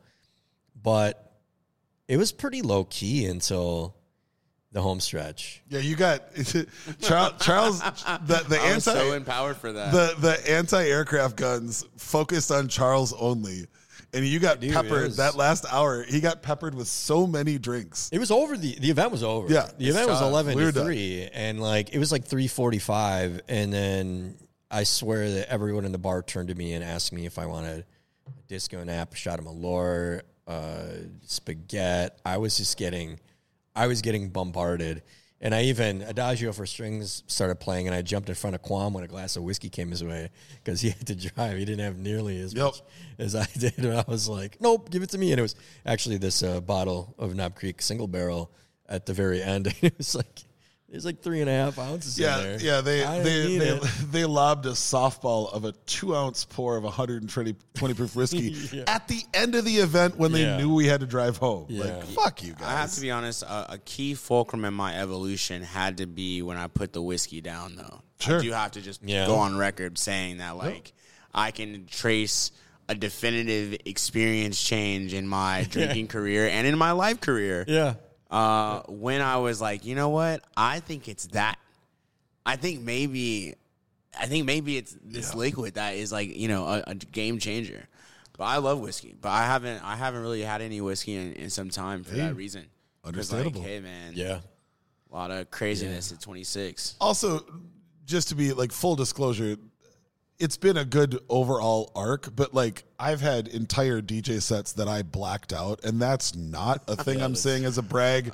Sure. I've had I've made people cry that I say I love you to.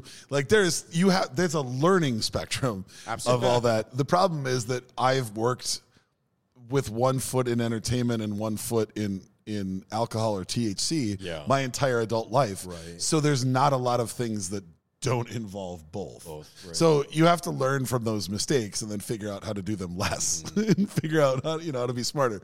So just so you know, I wasn't trying to take a high road.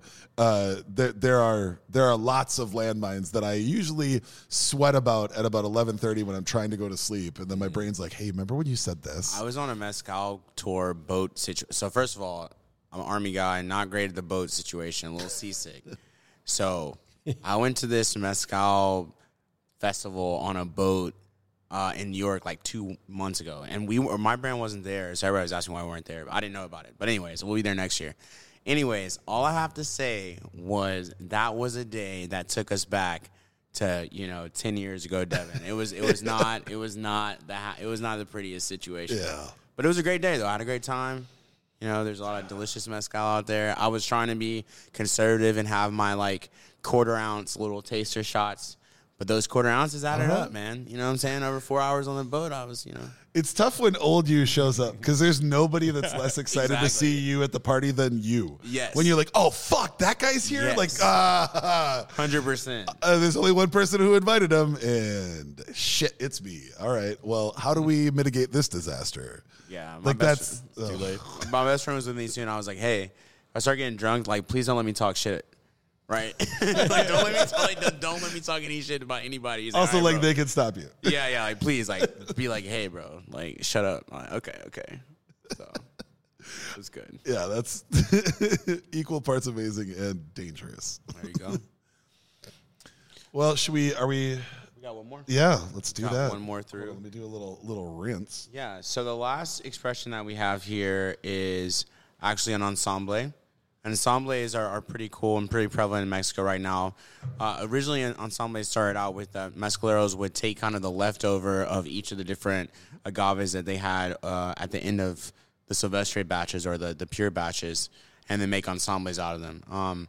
Here we have an Espadine Tepeztate Cuishe ensemble. So it's actually 60% Espadine, 20% Cuishe, and 20% Tepeztate. So a mix of the three that we just had. I think it does a great job of having a bit of each all the way through.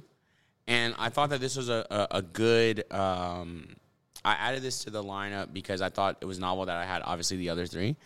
Mm-hmm. But also because I really do think that this one in cocktails is a really great option and a really different experience to sub out even for just a regular Espadine. Sure. So I'm excited to hear what you guys think about this. And for the ensembles, it's not to be confused with the blend. They go through their entire process together. So they're roasted together. The Tepeztate goes at the very bottom of the oven. Yep, they're huge and very fibrous.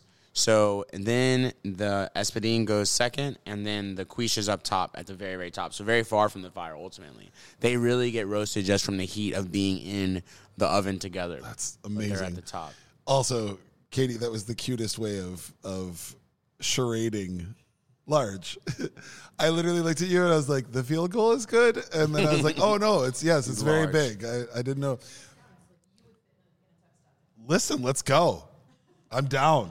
Muy grande. Yeah, they're amazing. All right. Cheers. Cheers. God damn it.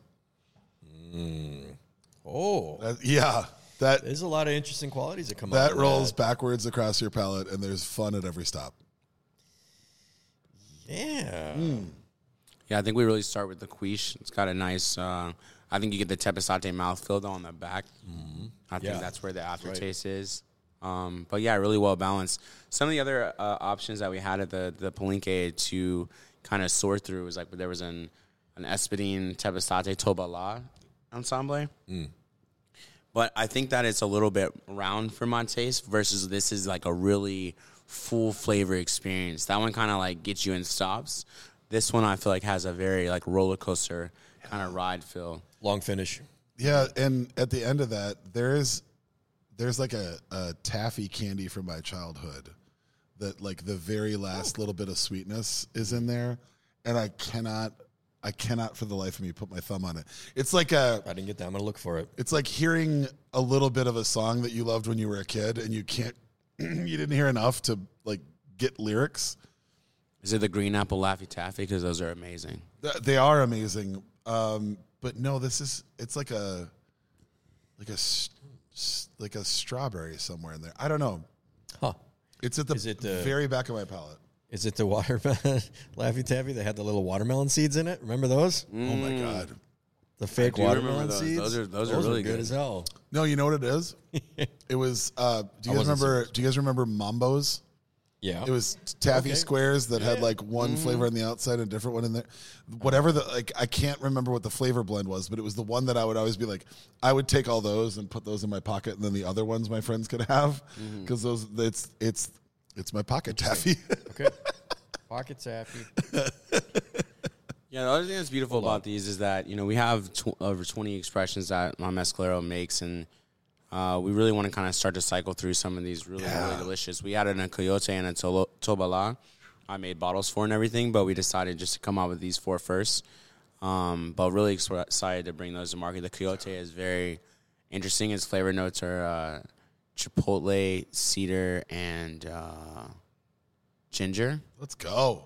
Crazy. Oh, my God. It's like a mezcal. Damn it. Charles, let's just go. Yeah, you need to go to Oaxaca. We're buying tickets. He's looking for tickets right now. There we go. All right. So, given your life story, there's been a ton of travel involved. A lot of travel.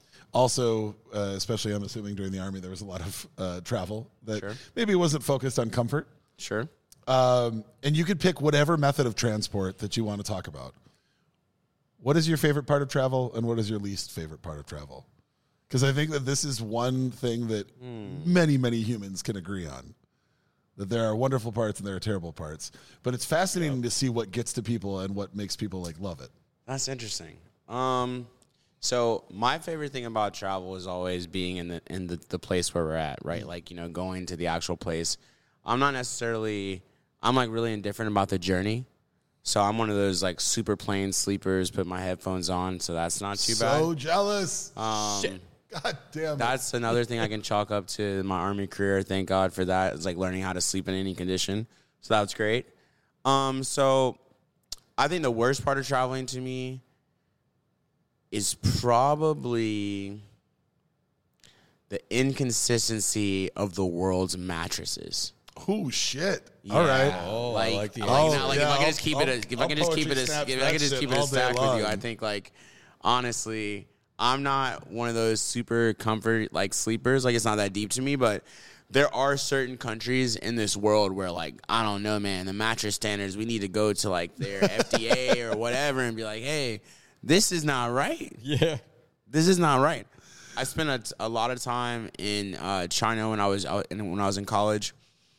And, yeah, hit or miss, depending on how much you're spending or what the quality of where you're at. But I thought, you know, in Mexico, too, just different. They're just all different. And I think that's very fascinating, just the kind of different levels of understanding, even in the hospitality industry, right? Even if you go to, like, a Hilton here versus somewhere else, the somewhere else, different situation. Right. My favorite thing about traveling is really seeing – it really opens up my eyes about how there's so many different ways to live. Sure. And just because you're living how you're living, that's fine. But that just always reminds me that, like, oh, man, you're just stuck in the experience that you're in, but there's so many other experiences that you could be having. So if you're not liking your experience, traveling is always a reminder that there's a whole other experience that you could be having. Totally. Like, if you don't like what's going on in New York City, like, you could go somewhere else, right? You can go, and when you actually go to that place and see the rhythms of life that people are having or the different values, even in Oaxaca, coming from New York City, like, these places are night and day. And what I tell people about, you know, I like Mexico City. It's nice. But for me, I already have a city that I really love that's, like, bustling and all that. When I go to Oaxaca, man, it's like going to the farm for me. You know, I'm out there with nature. I've got to, like, you know, the sun rises over my balcony. Like, you know what I mean? It's amazing. So it's a reminder that, yes, in New York, we're hustling and bustling, and we're trying to make the brand roll and revenue and all this CEO stuff. But then I go to Oaxaca sometimes. I'm just sitting there with the Modelo, and I'm like, it's not even that deep, man. Like, I could truly not even pay for all that stuff that I'm paying for or stressing about in New York and just come here and live in my home here and just chill and, like, eat tacos and hang out with my friends and DJ. And so I think traveling is always just a kind of a reminder and a mirror about, like, my own choice of, like, the set of goods that I'm looking at. It's like, man, do I want to start going to dinner at 10 o'clock like my Italian friends? Or, like, am I got to do it the American way, or I got to do it this way? And I think that's really, really, like, opened my eyes throughout the time that I've been around. Charles, where do you go on travel? I'm going to call an audible because I was going to give like the simplistic answer of getting there and being there, because the part, like actual getting there part of travel, I don't struggle with it, but it's not my favorite. If I could just fucking teleport, I would. Oh, of course. But I'm going to pull an audible after your bed question, because that's a great answer, and I got a fucked up ass neck, so I travel with like a travel size version of the pillow that works best for my stupid neck. But what I'm going to say is bathrooms. Bathrooms are wildly inconsistent, and it's very much a dice roll. You have no fucking idea what you're going to get. Is it a curtain? Is it a sliding door?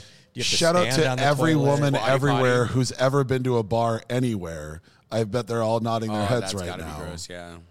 Oh, yeah. I'm talking about like the amenities in the hotel, like the formatting of the bathrooms. I'm just saying literally everything that you just said is why my wife doesn't like to go to certain places and does like to go to other places. Sure. I mean, shit, in Copenhagen, we were going in a lot of bars on boats, and I was cranking my neck all the way down on this one bar boat to use the pee-pee station. And I was like, I'm glad Kwam is not here with us tonight, because he literally could not get in here unless he dalzimed. Like, there's no way he could get into this space. He would have to get haunched all the way down. Yeah. It wouldn't make sense biologically. But in Copenhagen, we stayed in this beautiful hotel. Sorry, were you about to say? No, I was going to say, yeah. No, I'm listening to your story. Go ahead. Oh, yeah. So we arrived to our beautiful hotel, Copenhagen Strand. And it's like right on across the street from the water, real beautiful location. The room was great. The staff was fantastic. The bathroom was just fucking weird. So the worst part about it was, yeah, you have to step up to get into a bathtub. But for some reason, the step up was like 3.5 feet. And the tub itself was clearly like super elevated and no curtain. They just had like a door. They had a door that covers half of the tub. Yeah, the half door. And I'm like, water is going everywhere. That's Europe, baby. It's going to reflect off of my body. And then it makes you dread taking a shower, because you know there's going to be water all over the floor. Yes. And you got to wipe it up with the fucking one towel that's on the floor. That is really frustrating. The place in France was dope because it was like the... For all of our listeners out there, Charles did the... We're going to use the left foot to wipe circles with the towel, which is the only way to clean up water off the ground, just so everybody knows. Yes. I will fight to the ends of the world. You do not use your hands. You use one foot for water with a towel. Sorry, I just wanted to make sure everybody knew that. You got to do swipey foot. There's only wax on, not wax off. Yeah. But then I'll say, okay, I'm going to say the same answer for both. Because when we went to Paris, we had this bathroom format that was really interesting. It was the entryway, was the sink. And then there was a room with the toilet in it that closed fully and was furthest away from the bed, which is great. Take notes. And then the next door over was the shower was like a closet. So you go in and you close the door behind you. And it had the 3-tier, rain shower. Those are the best. From the top, and then the one you can pull off with the handle, and then the direct one with all types of different settings. It was gold. Amazing. It was beautiful in there. Amazing. They had good soaps, like entirely different. Actually, now you say that, I went to Budapest one time in 2014. Same thing. Just otherworldly bathroom experience. I was like, this is amazing. Had like a rain shower, like the full thing. Oh, the best. It was amazing, but... It was strange because it flooded the floor. It flooded the floor, and I didn't understand. I didn't really get it. But what I was going to say earlier was, again, bathrooms, great. China, squatty potties. Like, the first time I went to China, I didn't understand why there wasn't, like, a toilet.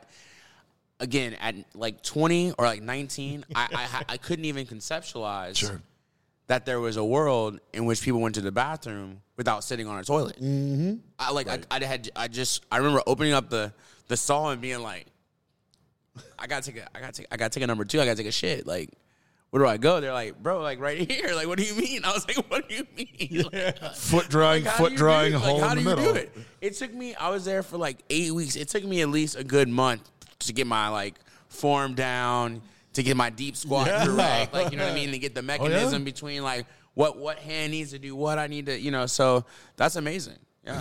That shit's real. When I was 13 and we had a layover in Jordan, it was the same thing where I had to piss after we got off our flight, and then I went in the bathroom and it was just like some holes in the floor. Yeah. And I didn't understand. I thought like it was under construction, and then a dude walked in and just started pissing in a hole, and I was like, oh okay, I guess I can try that. Makes me thankful for the amenities that I'm used to also. Or the things that I like anyway. For me, this is more of a PSA, just a reminder to everybody, whether we're in a car or a plane, just have a little bit of pity for your tall friends, because basically the world that I live in is 30% smaller than the world that you live in. If you're an average height human, if you're 5'10", or if you're 5'5", like, just imagine that everything that you sit down in is 30% smaller, and, like, that's where I live. And I hate it. I hate getting, like, last night at wrestling, I hated the fact that, like, the woman next to me very clearly was taking up 1+ seats, but then was mad that, like, my knee was going to touch her at certain points. We were also in a weird spot where, like, the chairs were wedged. Yeah, we were where the section angles. So poor Charles got stuck, like, knees together. It was, yeah, it ended up being fine because I was between my brother and Guam. I was like, isn't that so awkward when you're trying to levitate next to somebody? Exactly. so that you don't touch them, because you're like, I don't really want to touch you, but also I want to relax. But she was, like, mad as fuck about it, and I'm like, lady, you're 5'3" and 5'3" when you lay down. Like, I'm sorry, you're taking up more space than I am. But, like, I don't know. Every time my leg grazes yours, you're mad. Like, realistically, you have so much more room around you, except where the seat handles were. But, like, you have so much more room around you, and you still are, like, mad that your weird little knee is, like, knocking into my thigh. I'm sorry, it sucks. They don't have a tall section. That doesn't work. We picked it. That's why we weren't on the floor. Yeah. Because at events, I prefer to be. I learned my lesson a long time ago. I'd rather be sitting right by the octagon at a UFC.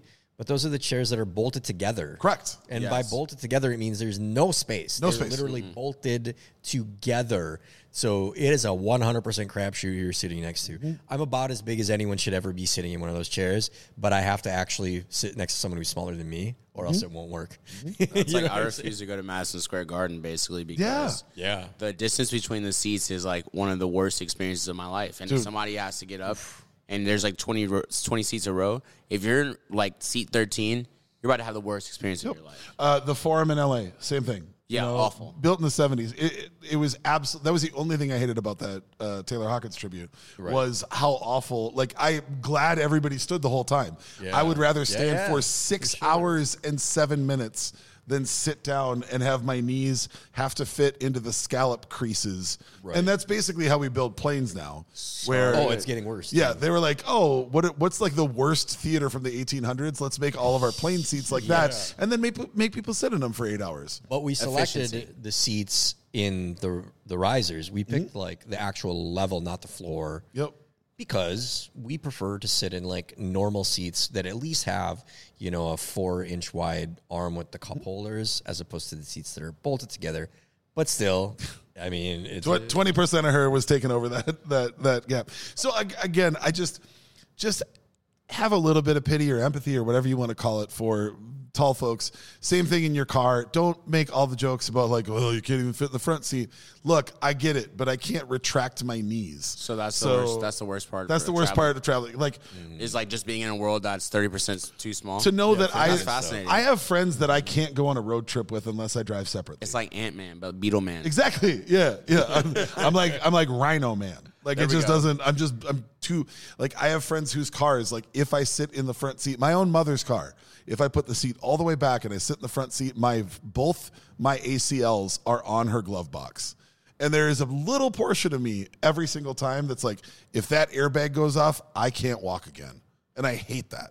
I hate even having to think about that while I'm, like, going somewhere. That sucks. Flip side is the best part.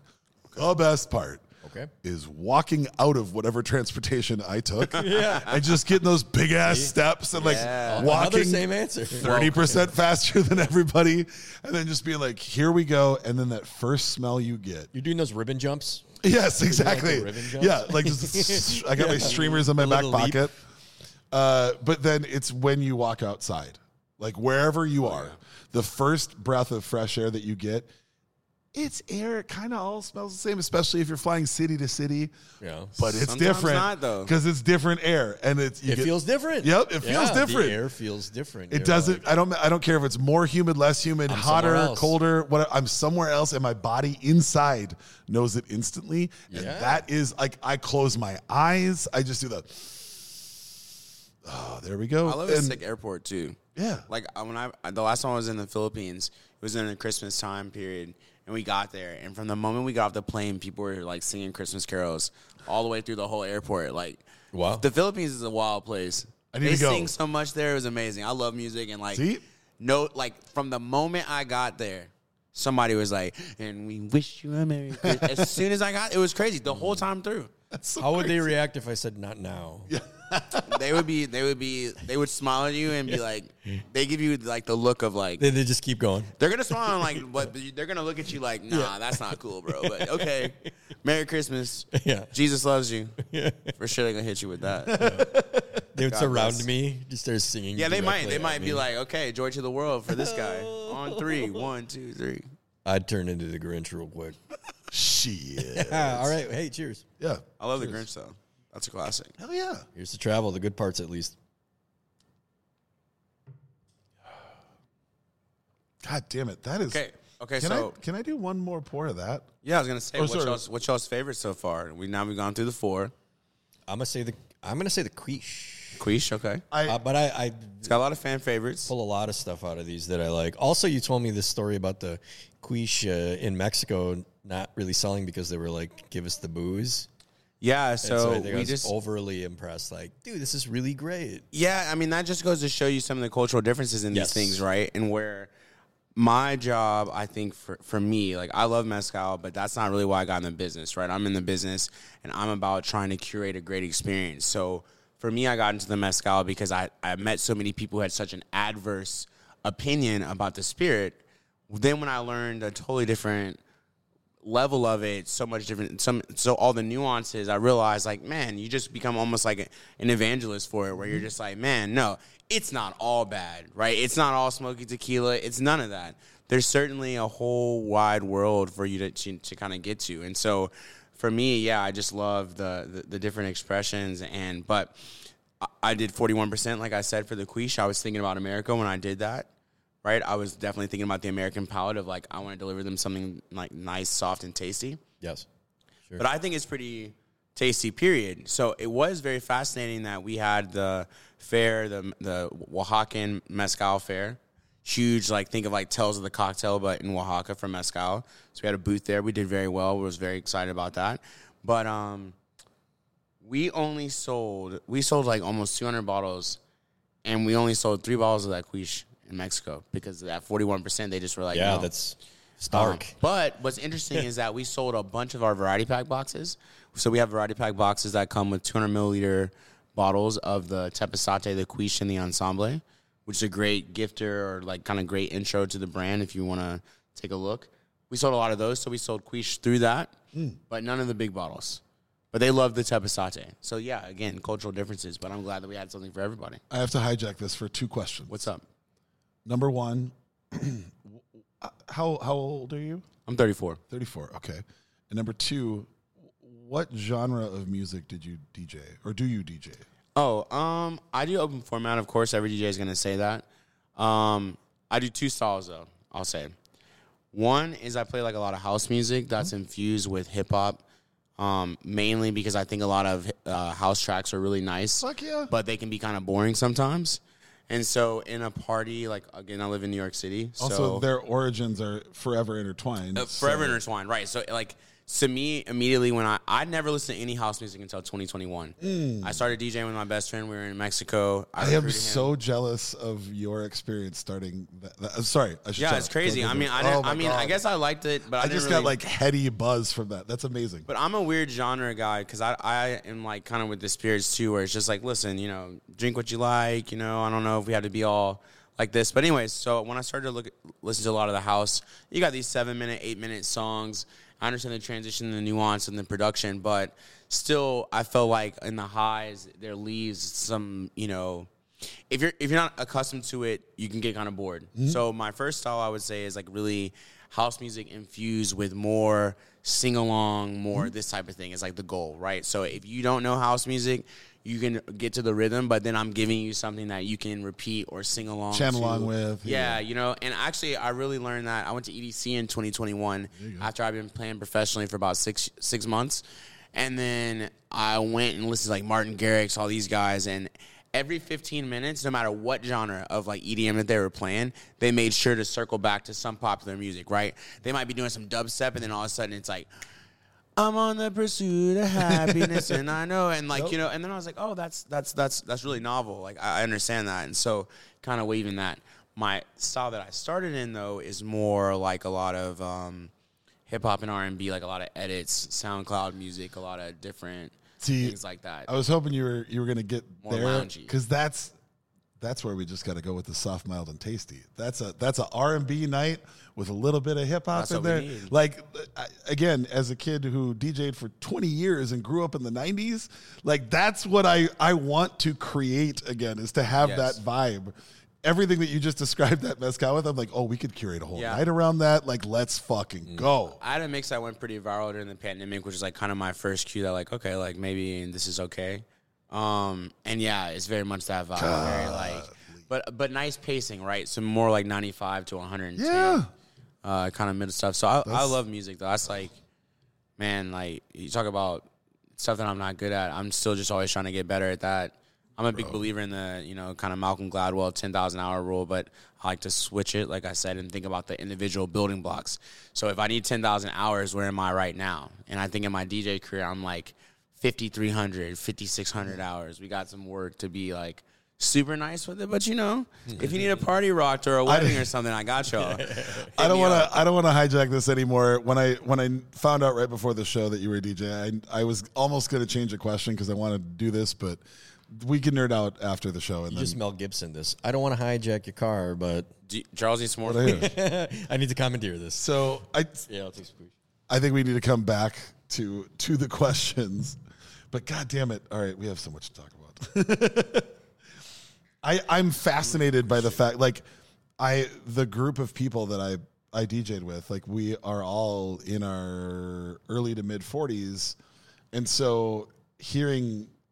people getting excited about it now, it just makes me so happy, because there's so much out there. Oh, there's so much out there, and that's like the coolest part about it. Like for me, though, I started everything for me is always a slow burn, right? So my very first mix was on the iPhone back in 2011 when I was in like not basic training, but right after basic training and another thing. So bored in the barracks, I made like this mix called that's iPhone a Love fucking Story. Great name. That was really fun, and then when I moved to Italy. Started getting back into it a little bit more. That's when I started, like, being around the EDM a bit more, but still wasn't really very into it. And then 2019, when I went to law school, I was like, okay. Here we go. I can't really drink and think, right? So that's where I was like, okay, I need to find, like, another hobby besides going out on Broadway in Nashville. Yep.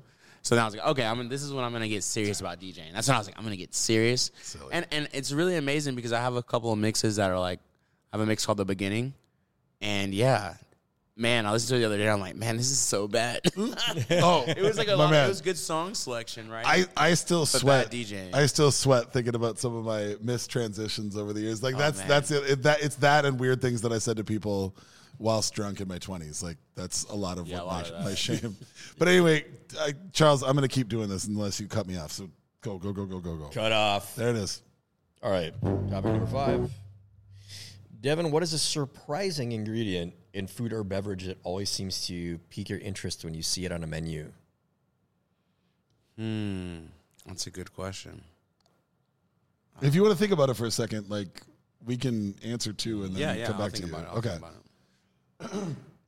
I have realized, Charles, that it's probably gotten more ratcheted up since the first time that you gave me your homemade curry powder. But whenever curry is involved in a dish that I don't expect curry to be involved in, I will almost always order it. Yeah. The richness of the spice blend, if you're somewhere, I should put the qualifier on that, if I'm somewhere where I think they're making it from scratch. Yeah. If I'm somewhere where this is all like scratch cooking, right. That will be the thing that will hook me faster than anything else on the menu. If I read, especially if it's like if the rest of the ingredients I wouldn't expect to be in that, and it's not like butter chicken or tikka masala, something that Americanized restaurants sort of do outside of Indian restaurants. Sure. If curry is involved in it, including if it's a cocktail, I will almost always order it. I love the idea of the depth of warmth paired with the sweetness, paired with the lingering flavor that runs through the entire dish, even though it doesn't have to be the star. Similarly, it's something that feels like curative. Yeah. When you have it, it feels like soothing. Like this is, I'm supposed to be eating this. And I wanted to answer it this way because I wanted to tell you that it was your homemade curry powder that really kind of let me understand that that's what it was I was looking for. Thank you. And so, like, then I started using that in other recipes where I'd throw in a teaspoon or a tablespoon. Yeah. And watching what that does to things that I've cooked for years. Yeah. It reminded me how much more, like, I basically built a foundation and I'm like, that's a house and I'm good. But there's so much more to build. There's so many other things that you can do. And sometimes that's the interesting roommate, you know? Yeah, exactly. Like eccentric roommate in the basement. That's actually, and this is ancient now. We're 90 something episodes in, but a way, way long time ago, I talked about my old friend Carrie and how her secret ingredient in a lot of just ordinary dishes was just like a teaspoon of good curry powder. Yep. So, and that's in, you know, nothing crazy, but like when I talk, a creamy, like chicken wild rice soup with mushrooms and stuff. She just throw a little bit of curry in there, and you'd be like, "What the fuck? There's something in there." It's a lot of somethings, but it's in the form of this powder that was constituted. And you know what? It really brought it around to me. I remember that discussion, and I still do that every now and then. Sometimes I just want like what tastes like when I was a kid going to that restaurant that used to be at Dayton's, but like.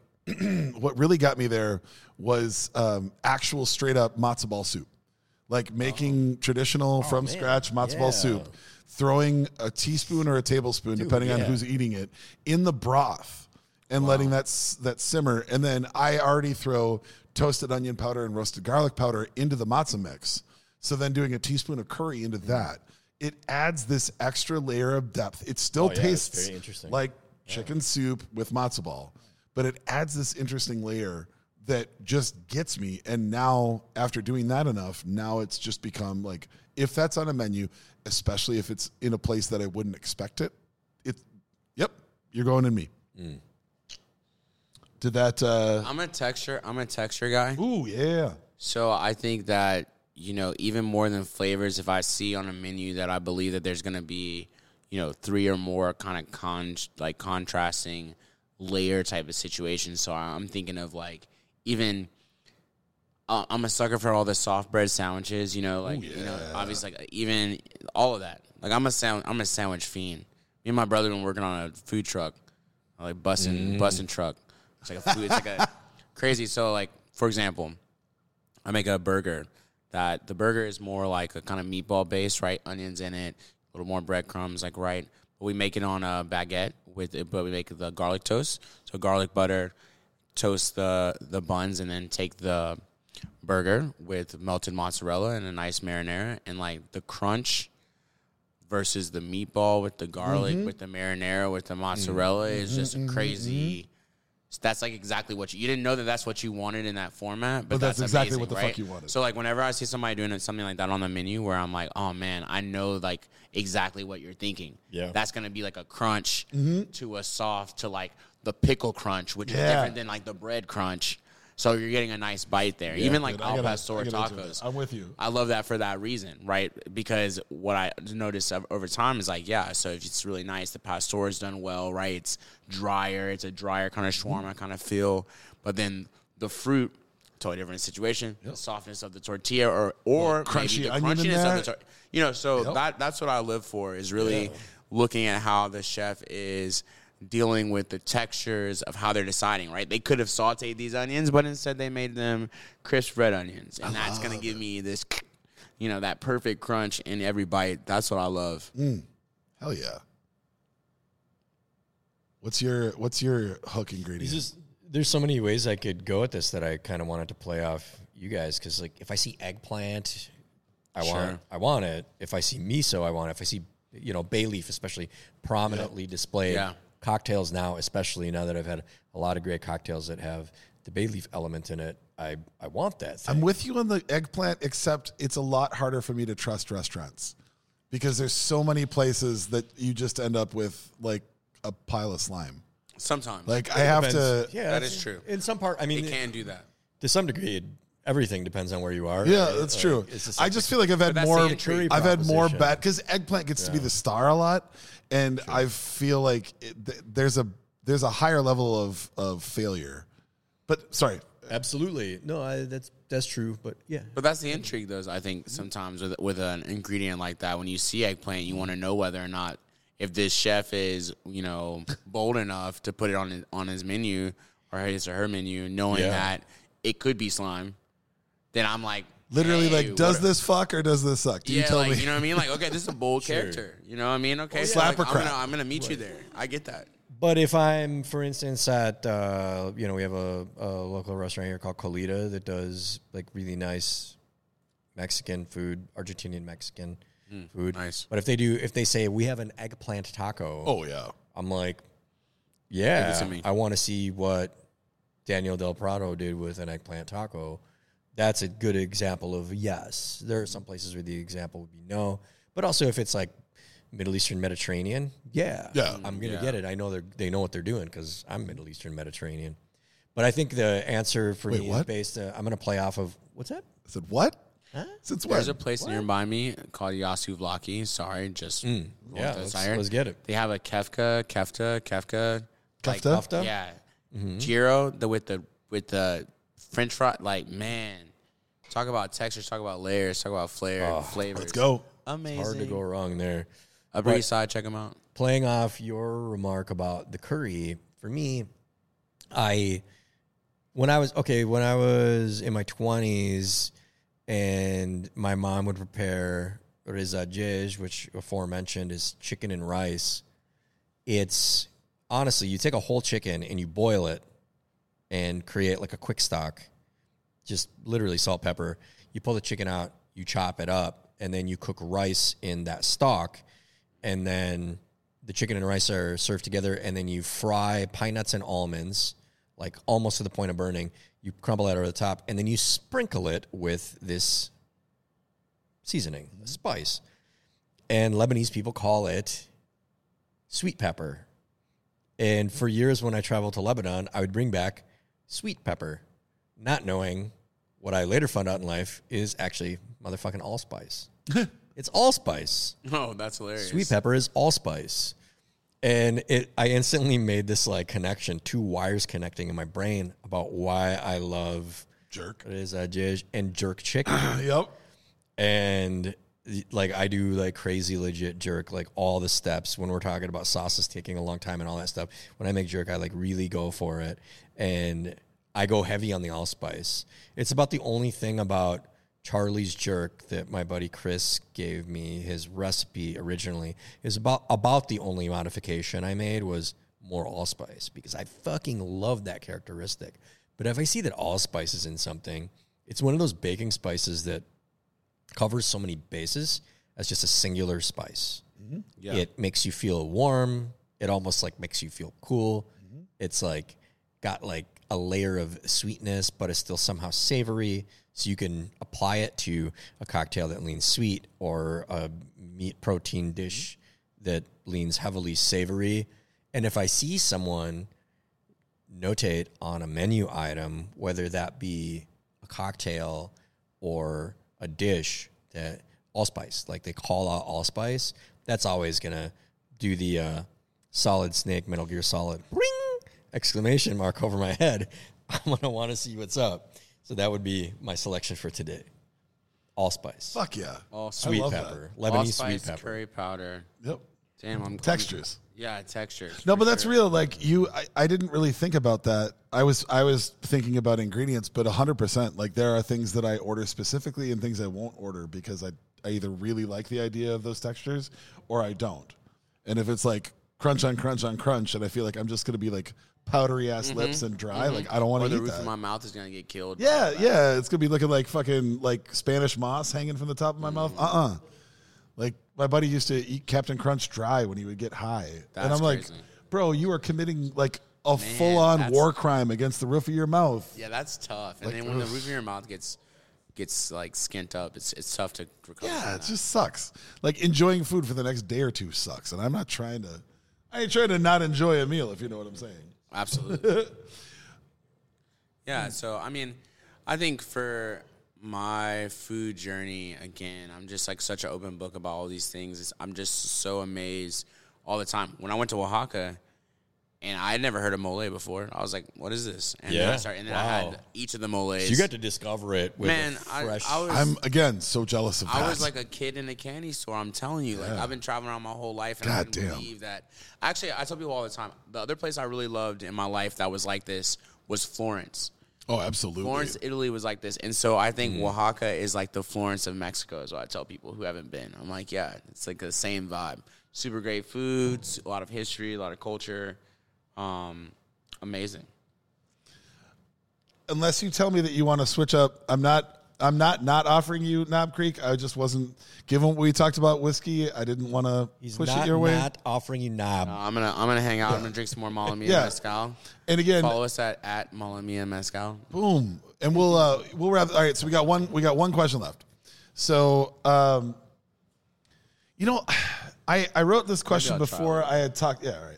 I wrote this question before I talked to you, Devin, and now I kind of want to rewrite it on the fly. So, Charles, if you will allow me to switch it up. Get it. So, originally what the question was is all four of us in this room, have done incredibly well with small businesses and building brands and all that. And if you want to keep it to that, that's great. But one of the things that I've truly fallen in love with about this podcast is we get to know the humans. Like, yes, this is all sort of work related, and we're drinking your work as we do this, but it's also about who you are as a human. And I want to kind of open it up a little bit more. Like, is there anything, whether this is you talking to yourself when you were younger, or you talking to somebody else out there who might hear this and look at you as somebody to look up to and try and emulate, is there any advice that you would give, or knowledge that you would love to share right now as to how to figure out how to take that next step? Yeah. Does that make sense? Yeah, it does. Like, I know on a small business sense, you can be like, how do you share that magic? But like, no, yeah, maybe just in life, you know? Yeah, I've got a couple of things. The first thing that I like to talk to people about is when you're talking about you want to do something, like let's just like couch out, like we're trying to accomplish something. It's really important to be brave and really to say what your outcome is, right? So, like, I have a philosophy called Build a Bridge. I'm working on, like, a book right now, but probably next year. And the Build a Bridge philosophy is all about this. It's like, okay, in your future, you can choose an outcome, a destination, some type of thing that you're trying to do. Let's say 2 weeks, 2 months, whatever, however long your bridge, building capability is. If you're new to this, I tell people do 2 weeks, right? So let's just say for the next 2 weeks, I want to do X, Y, Z behavior. Each day, you have the ability to lay a plank down between where you are right now and where you're trying to get to in this desired outcome. And this is true, like, for the brand, as I was talking about, a couple years ago, my whole thing was like, hey, I know that we're going to have a brand. It's going to be on the shelves. So every day I'm going to do what I can do to create this future outcome for myself that's not here now. I don't even really understand how to do it. I just know exactly what I can do today to take me closer to that outcome than I am today, right? So I talk to people all the time. It's like, it's not about a right or wrong answer. It's about, is this bringing me closer to my desired outcome or further from my desired outcome? Mm-hmm. But what that makes you have to do is to go ahead and be brave and say like, hey, I want to have this thing done in this timeline. It's okay. We can move it later. We can do whatever. But what that's going to allow you to do is start to have the courage to say, okay, well, the most accessible, attainable thing that I can do today towards that effort is this. And then tomorrow, it's that. And the next day, it's that. And before you know it, you have a long bridge behind you of all the different things that you've done because you've been putting those planks down in front of you every single day. And before you know it, you get to your outcome. It's right there. You're like, man, that's crazy. It's not crazy, though, because we can track all those planks. Yep. And the reason I like to conceptualize it this way is because if you didn't do anything to bring you closer today, then you're just on the same plank. You're not backwards. but you didn't move. It's still going to require that next plank forward for you to get closer to that outcome. So it's an easy thing to never be discouraged about because it's an easy asthma check with yourself every day. Devin, did you do what you needed to do today to take you further or being closer to your outcome, or are we staying in the same spot? Some days we stayed in the same spot, man. That's just the truth of it. But often I try to start my day with like, hey, this is what I think is going to move the needle for us today. Like, even I'm out here, I'm like, hey, you know what? That's a great opportunity. I listen to this podcast. It's amazing. Like, yeah, I'll go to Minneapolis. Let's go. That sounds good. That sounds great. There we go. Lay the planks down. Relationships, meet new people, get into a new market. It's all good, right? Mm-hmm. But sometimes people spend so much time thinking about the right answer. The right, again, like back to what at the beginning of the podcast, mm-hmm. I was talking about, you know, the school thing about the right. Like, listen, there's not a right answer, man. You're creating a future that doesn't exist. More jazz snaps. You know what I mean? So, like, you're creating a future that doesn't exist. And so all it requires from you is to do that. So that's, like, the first thing. The second thing that I would say is that it's okay that you don't know, but you're going to have to know. I'm going to hit Genie Sprinkles on that. I was just saying we haven't had a sound. That's, oh, we have. Don't worry about me. I've been hitting shit. I haven't. So, all right. You don't have to know when you start. That's okay. But the knowledge of what you need to take you from, you know, where you are, you're going to need to learn. And so there's a lot of humility in accepting that I am where I am today. I want to be over there tomorrow. And that means that since I can readily recognize that I'm here now and that place is somewhere else, then you can recognize that there's a deficit between what you got going on. Yep. And that's great. That means that that's so easy now for us to go get what we want because we've accepted that, like, hey, I don't know right now, but I can know, and I'm willing to know, and I want to know, and I'll do the work to know. So if you can do those things, then you can get whatever you want in this world because ultimately all it is that you just got to turn those question marks. It's like Vanna White. You got to turn those blank tiles into something that you can understand, and the more that you know, turn the tiles, the more that the world, the word or whatever that you're trying to make is in front of you. So don't just get discouraged. Pick an outcome, even if it's something very small in the beginning, and teach yourself how to build to lay the planks between where you are and that outcome. And that's the best advice I can give anybody. Yes. It's interesting because it's almost like my point of view flies in the face of yours, but it actually agrees. It just does it in a really subtle way. I think especially if you're adept at what you do and there's a demand for your product or service. And we've said on the show, like, one of my notions in business is dare to fail. Not dare to succeed, dare to fail. Like, sure. At some point, you have to be prepared to meet a grisly death because you're trying something that is worth risking. But what I would tell somebody, for instance, someone in my chosen field, of which I have several, but my, like, chosen vocation, creative work, is if you know you're good at what you do and people know that you're good at what you do, be deliberate, slow down.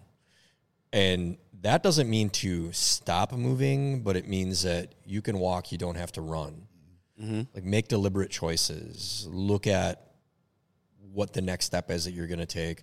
But absolutely, perpetual motion is important. You have to keep moving forward. It's just determining in what way you're going to accomplish what it is that you're going to accomplish next. Because that's not always an association with a potential business partner or launching a new product. It could just be something that you're doing for the business itself, like working on the website or curating your Google AdWords or adding more attention to your generation of content or creating more social media content, things like that.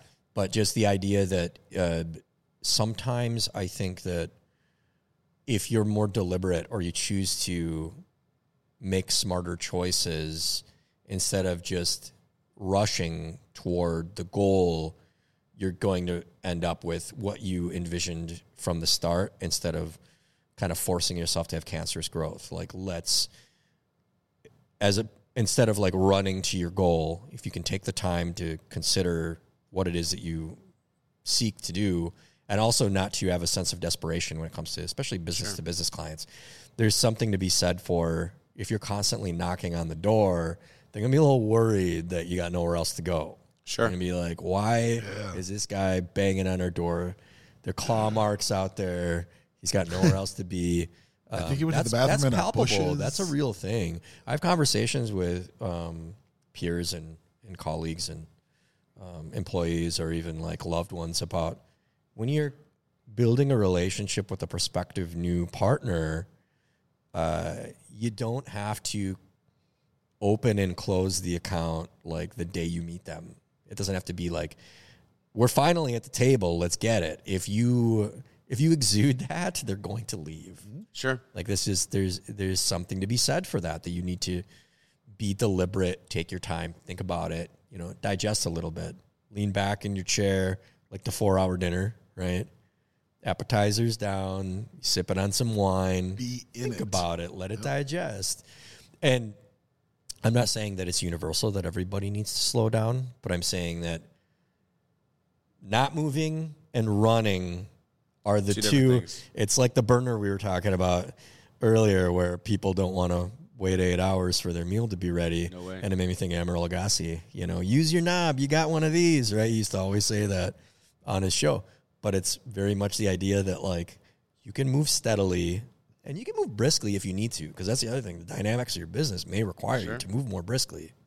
But you don't have to fucking run. If you do, you may have formatted your business proposition a little bit incorrectly. 100%. If you have to fucking sprint the whole time, it's not going to work. Like when I first started, I was convinced I was going to get to market in 6 months, right? I was like, yeah, for sure. Hurry up and wait. Blah, blah. I looked at it, and I could have come to market in 6 months, right? I could have brought a product to market in 6 months. But what I realized in the process was that I was really trying to do a more deliberate outcome than I could even understand at the time.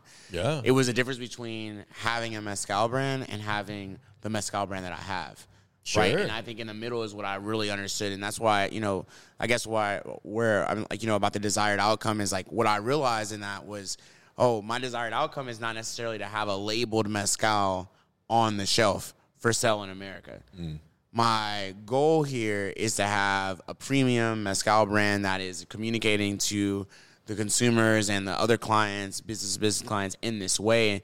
And that's where I really learned, like, oh, like that's a whole different concept of what we're trying to go for here, right? I could have put some mezcal in a bottle, slapped a label on it, and boom, you know, we would have been on shelves so quickly. And so I totally understand what you mean about I had to really slow down and I took a whole extra year.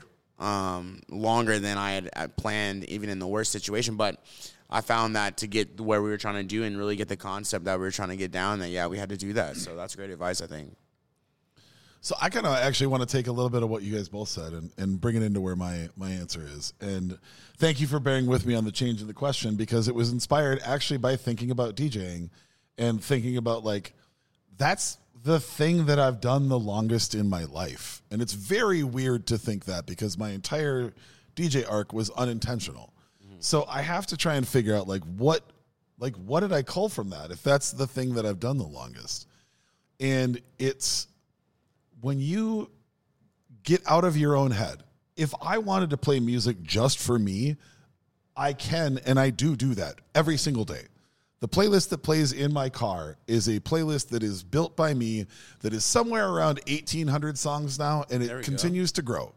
That's just what I listen to. Why it's so small? It's all the fuck over the place. It makes no sense. Like, if you're sitting in the car with me, it's almost jarring. Oh, because Spotify make things to make sense, though. See? I need to have that breadth across the board for me, because my brain is constantly trying to figure out how to make connections. The reason I think that I became a DJ that had a 20-year career was because when you start looking at the crowd, and the crowd can be your customers, the crowd can be your family, the crowd can be your friends, the crowd can just be humans that you interact with every day.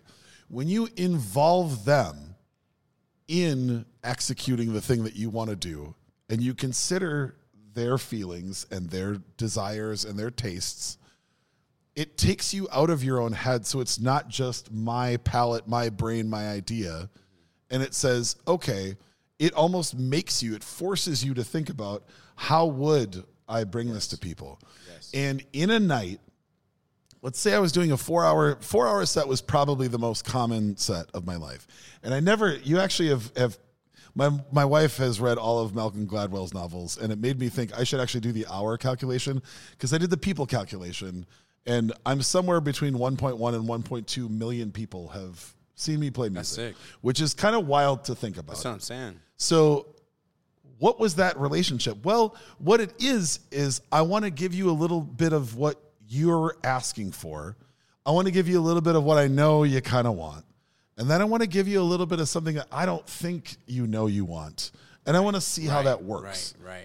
And when you start having that pliability, when you start playing with a crowd on the best nights, that's when you kill it. And it has nothing to do with my technical talent in a DJ booth. It's when I can link up with a group of strangers that I don't know, and we can all get on the same page, and our hands are going up and down at the same time. Our heads are nodding at the same time. I cheer right along with them. Like, when something works, I'm celebrating as much as they are, because I love that feeling. Yeah. And what I've realized is that is probably the underlying ethos of everything that I do in my life. How do I give you a little bit of me, try and meet you where you are, sure, and then once we've connected, how do we take it to a third place where this becomes memorable? And that works in business, that works in actual relationships, it works in romantic relationships. Yeah. It works across the board, because if you can put yourself a little bit in somebody else's shoes during an interaction, and you can figure out how to convey a little bit of you, but meet them at a little bit of them, and then collectively find the next place to go, that's a really beautiful place to be. And it was literally this conversation that made me think of that. And I Devin, I can't thank you enough for randomly dropping that you were a DJ. I appreciate you. Because it got the wheels turning. And I think that's a really, anywhere you go, and this is true for bands, this is true for anybody. Like, if you're performing in any comics, whatever, that works. But in a sense, at work, we're all also performing. Absolutely. When we're out with our friends, there's a little bit of a performance. Like, there are so many nights, I think all three of you can agree with me on, like, I don't want to get out of fucking bed. God damn it. I said I'd do this. Okay, I'm going to go. And then you go, and you get a little bit of somebody else reaching out, like, where either you're bonding over the fact, like, I can't believe we're both here, or you're feeding off their energy a little bit. Like, hey, I need you to remind me why I'm here. And then you give a little bit of yourself back, and all of a sudden now you're both vibing a little bit, and you're having a little bit more fun. And I guarantee you, every interaction, whether it's personal or business or both, every interaction for the rest of that night is going to be better, because you had to have that alchemy there. You're totally right, though, because when I first started DJing with myself and doing recorded mixes, you know, I'm playing music for myself. Like you said, I mean, I like all this stuff, right? But when I started playing in front of people, that's when I really was like, oh, like, this is such a give and take. Like, this is totally different, because I'm dropping a track that I think everybody's going to go crazy over, especially learning to play in Mexico. Again, that was a really huge thing, because I had to quickly learn, like, first of all, like, all the hip-hop is not going. Nope. Right, so like reggaeton, like they have totally different feelings for what we're dealing with. You know, in a party in New York, you know, if I'm doing a super house set and then I bring in like some Tribe Called Quest, they're going crazy. You know, they're going nuts. In Mexico, I'm pulling that in. They're like, nah, man. Nah, bro. Fuck out of here. Like, you know what I mean? Like, everybody's like, stop swaying, like, legit. And so I think that's so true, just about having to learn, like, okay, What is the swing that I'm doing, and how can I do that with the music that that connects with them? Because ultimately, as a DJ, I really just want them to have a good time. Mm-hmm. Is what I had to learn. Sure. Was like, I can't be up here in the booth just having a good time with Devin, and everybody else is having. But if you take that a step farther, isn't that kind of like what you want to do, like when you're hosting your friends or whatever? Of course. Like, at the end of the day, I just want you to have a good time. Like, I could tell you 4 things that I'm stressed out about in the news right now that I really want to have a conversation about. And then I'll play you a record of, I don't know, like a Polish instrumentalist who was vinyl I just bought. Like, you're not going to have a good time. You just felt like you got qualmed at. Yeah. Like, I really like your answer, because, okay, when you started equating it to DJing, I was like, duh, of course you got to play the music that people want to hear. But because it's analogous to other business types, it proves the importance of being analogous or metaphorical or anecdotal, because a lot of people are new to business or are in struggling businesses don't realize that they're failing to give the paying consumer what they want. Oh, my gosh, 100%. And I have a three-tiered approach, and we've talked about this, Mom. I have a three-tiered approach with all my clients that have consumer products is stop giving people the things that they don't want anymore, that they've evidenced to you, they've told you, I don't want this. Stop giving it to them. They don't want it. They don't want to pay for it. It's not for you. It's for them. Give them what they want right now and try to give them what they're going to want next, which is the most difficult of the three to do. Of course. Very. But we all work in the beverage industries, and the number of people I've encountered, specifically brewers, I'm not working with any brewers right now, so I'm not reticent to say this, that only want to give people what they want to drink on their couch at home, and they're making 80-barrel batches of it. My brother in Christ, who is buying 80 barrels of the ESB? I want it too. Mm-hmm. Hey, bro, I know you like ESB. I also like ESB. Who among the community I'll have one in your tap room, and I'll say, that's a really good beer. So that's, you need to consider the crowd. That's it. They're all on the floor, and they're watching you. The problem is with some businesses, they can't see the reaction. Well, and that's it. They don't have the crowd sitting. No. They can't hear the silence. Right? You know? But you have to factor it in. And that's what I'm saying. Yeah. It's important to you. I try to imagine, like, who is my audience when I'm coming up with an idea. There are so many things where I'll laugh to myself, like, that shit's just for me. Like, the amount of, like, T-shirt ideas and movie ideas and partially written scripts and fully written scripts that have never gotten made because I had to write that for my brain. I had to write that out.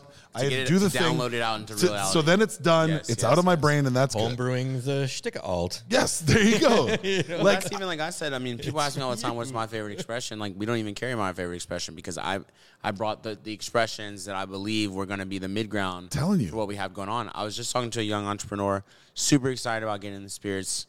So I met him through blah, blah, blah, blah. So we sit down and we start talking. He's like, yo, I really want to do this XYZ spirit. And I'm like, okay, like, well, why that spirit? And he's like, oh, man, I really love it, blah, blah. And I was like, all right.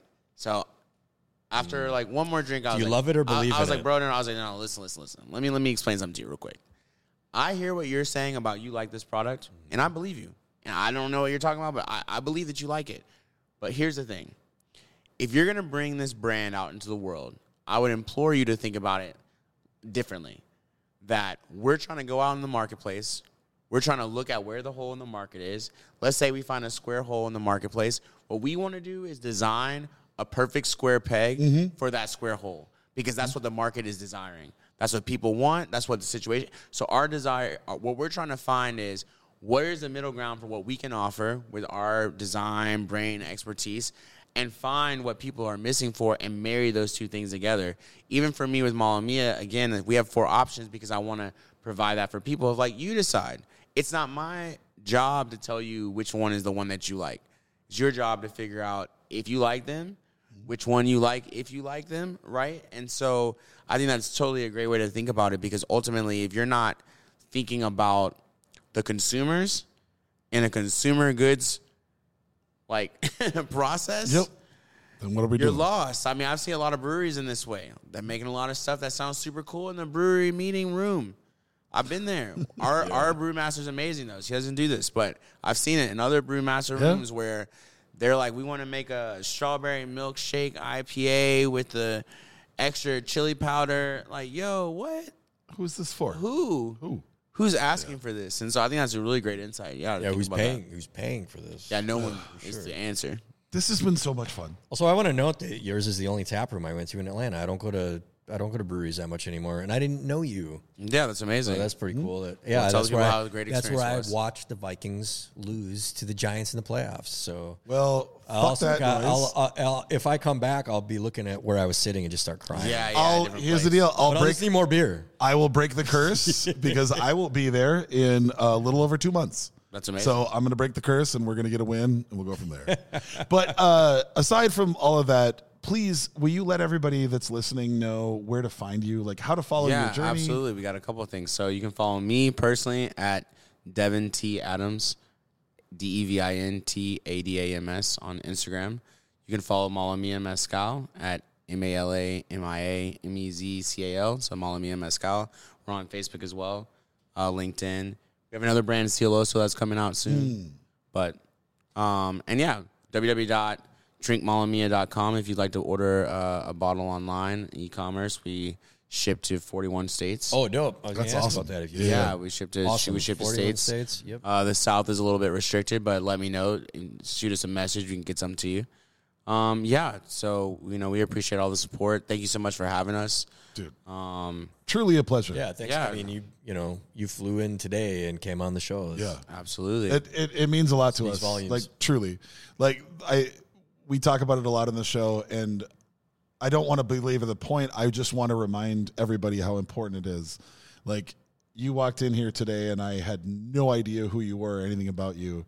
And I literally feel like you're a friend of mine now. I appreciate it. We are friends. Thank you for opening up. Thank you for being a part of this. And it really means a lot to us. And not to speak for our listeners, but I think they're there because it means a lot to them too.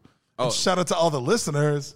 Last thing, if you're interested in opening a craft spirits brand or beer brand, please holler at us. We're in the business of helping you do that.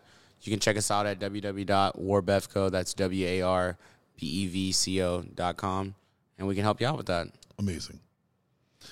Charles, anything you want to hit? That'll do it. Maybe very quickly touch upon, once again, this beautiful bottle of Knob that we received from our friends and sponsors. Well, at the nice part is, at the end of the day, I love Knob Creek. Because that was our last shot. We didn't really. Yeah. We didn't really talk about it. Yeah. We talked about it at the top. Yes. But I love Knob Creek. I have always loved Knob Creek. It's been a thing that's kind of just become a staple that's in my liquor cabinet at all times. But to get a single barrel pick that's kicking to us at 120 proof, I feel like you get a better essence of both the flavor and the barrel. Mm-hmm. And the way that this expresses itself, again, at 120, where we've talked about this myriad times on the show, that anything over about 95, I would prefer a cube. Yes, sure. I will 100% just sip this neat because it's actually that very good beautiful. Neat. Very good neat. The brown sugars and that caramel side to it just jump out, but that beautiful like woodsy spice kind of just dries it a little bit and keeps me coming back for more. And again, super flexible too. To have it stand up to that cocktail. I mean, it was in the cocktail and it was in the burger. It was in the burger. It was this 120. I mean, I'm very surprised at how nice that's holding up. Yeah, it's really nice. Wild, but it's this particular bottle was a pick from Nova Casanova in Hudson, Wisconsin. If you're somewhere in the area, if you're in Western Wisconsin or you're in the Twin Cities in Minnesota, go get yourself a bottle. If you're not, ask your local liquor store if they have a Knob pick. If they don't, just get a bottle of Knob, make some cocktails with it. Drink it up. Great to have on hand. Delicious. The best part about our sponsor, Beam Suntory, is they're literally available worldwide. So look up their portfolio. They have something beautiful in every possible category. And as we referred to earlier, I am also the national sales director of Plift THC beverages. And because they are federally legal, we can also ship those across state lines. There we go. So just go to plift.com and check that out. I promise you, if you send a nice email, we'll probably send you something for free. So, go ahead and do that. And until then, until the next time, until this time, until whatever time, thanks for listening, and we'll see you next time. Suntory Times.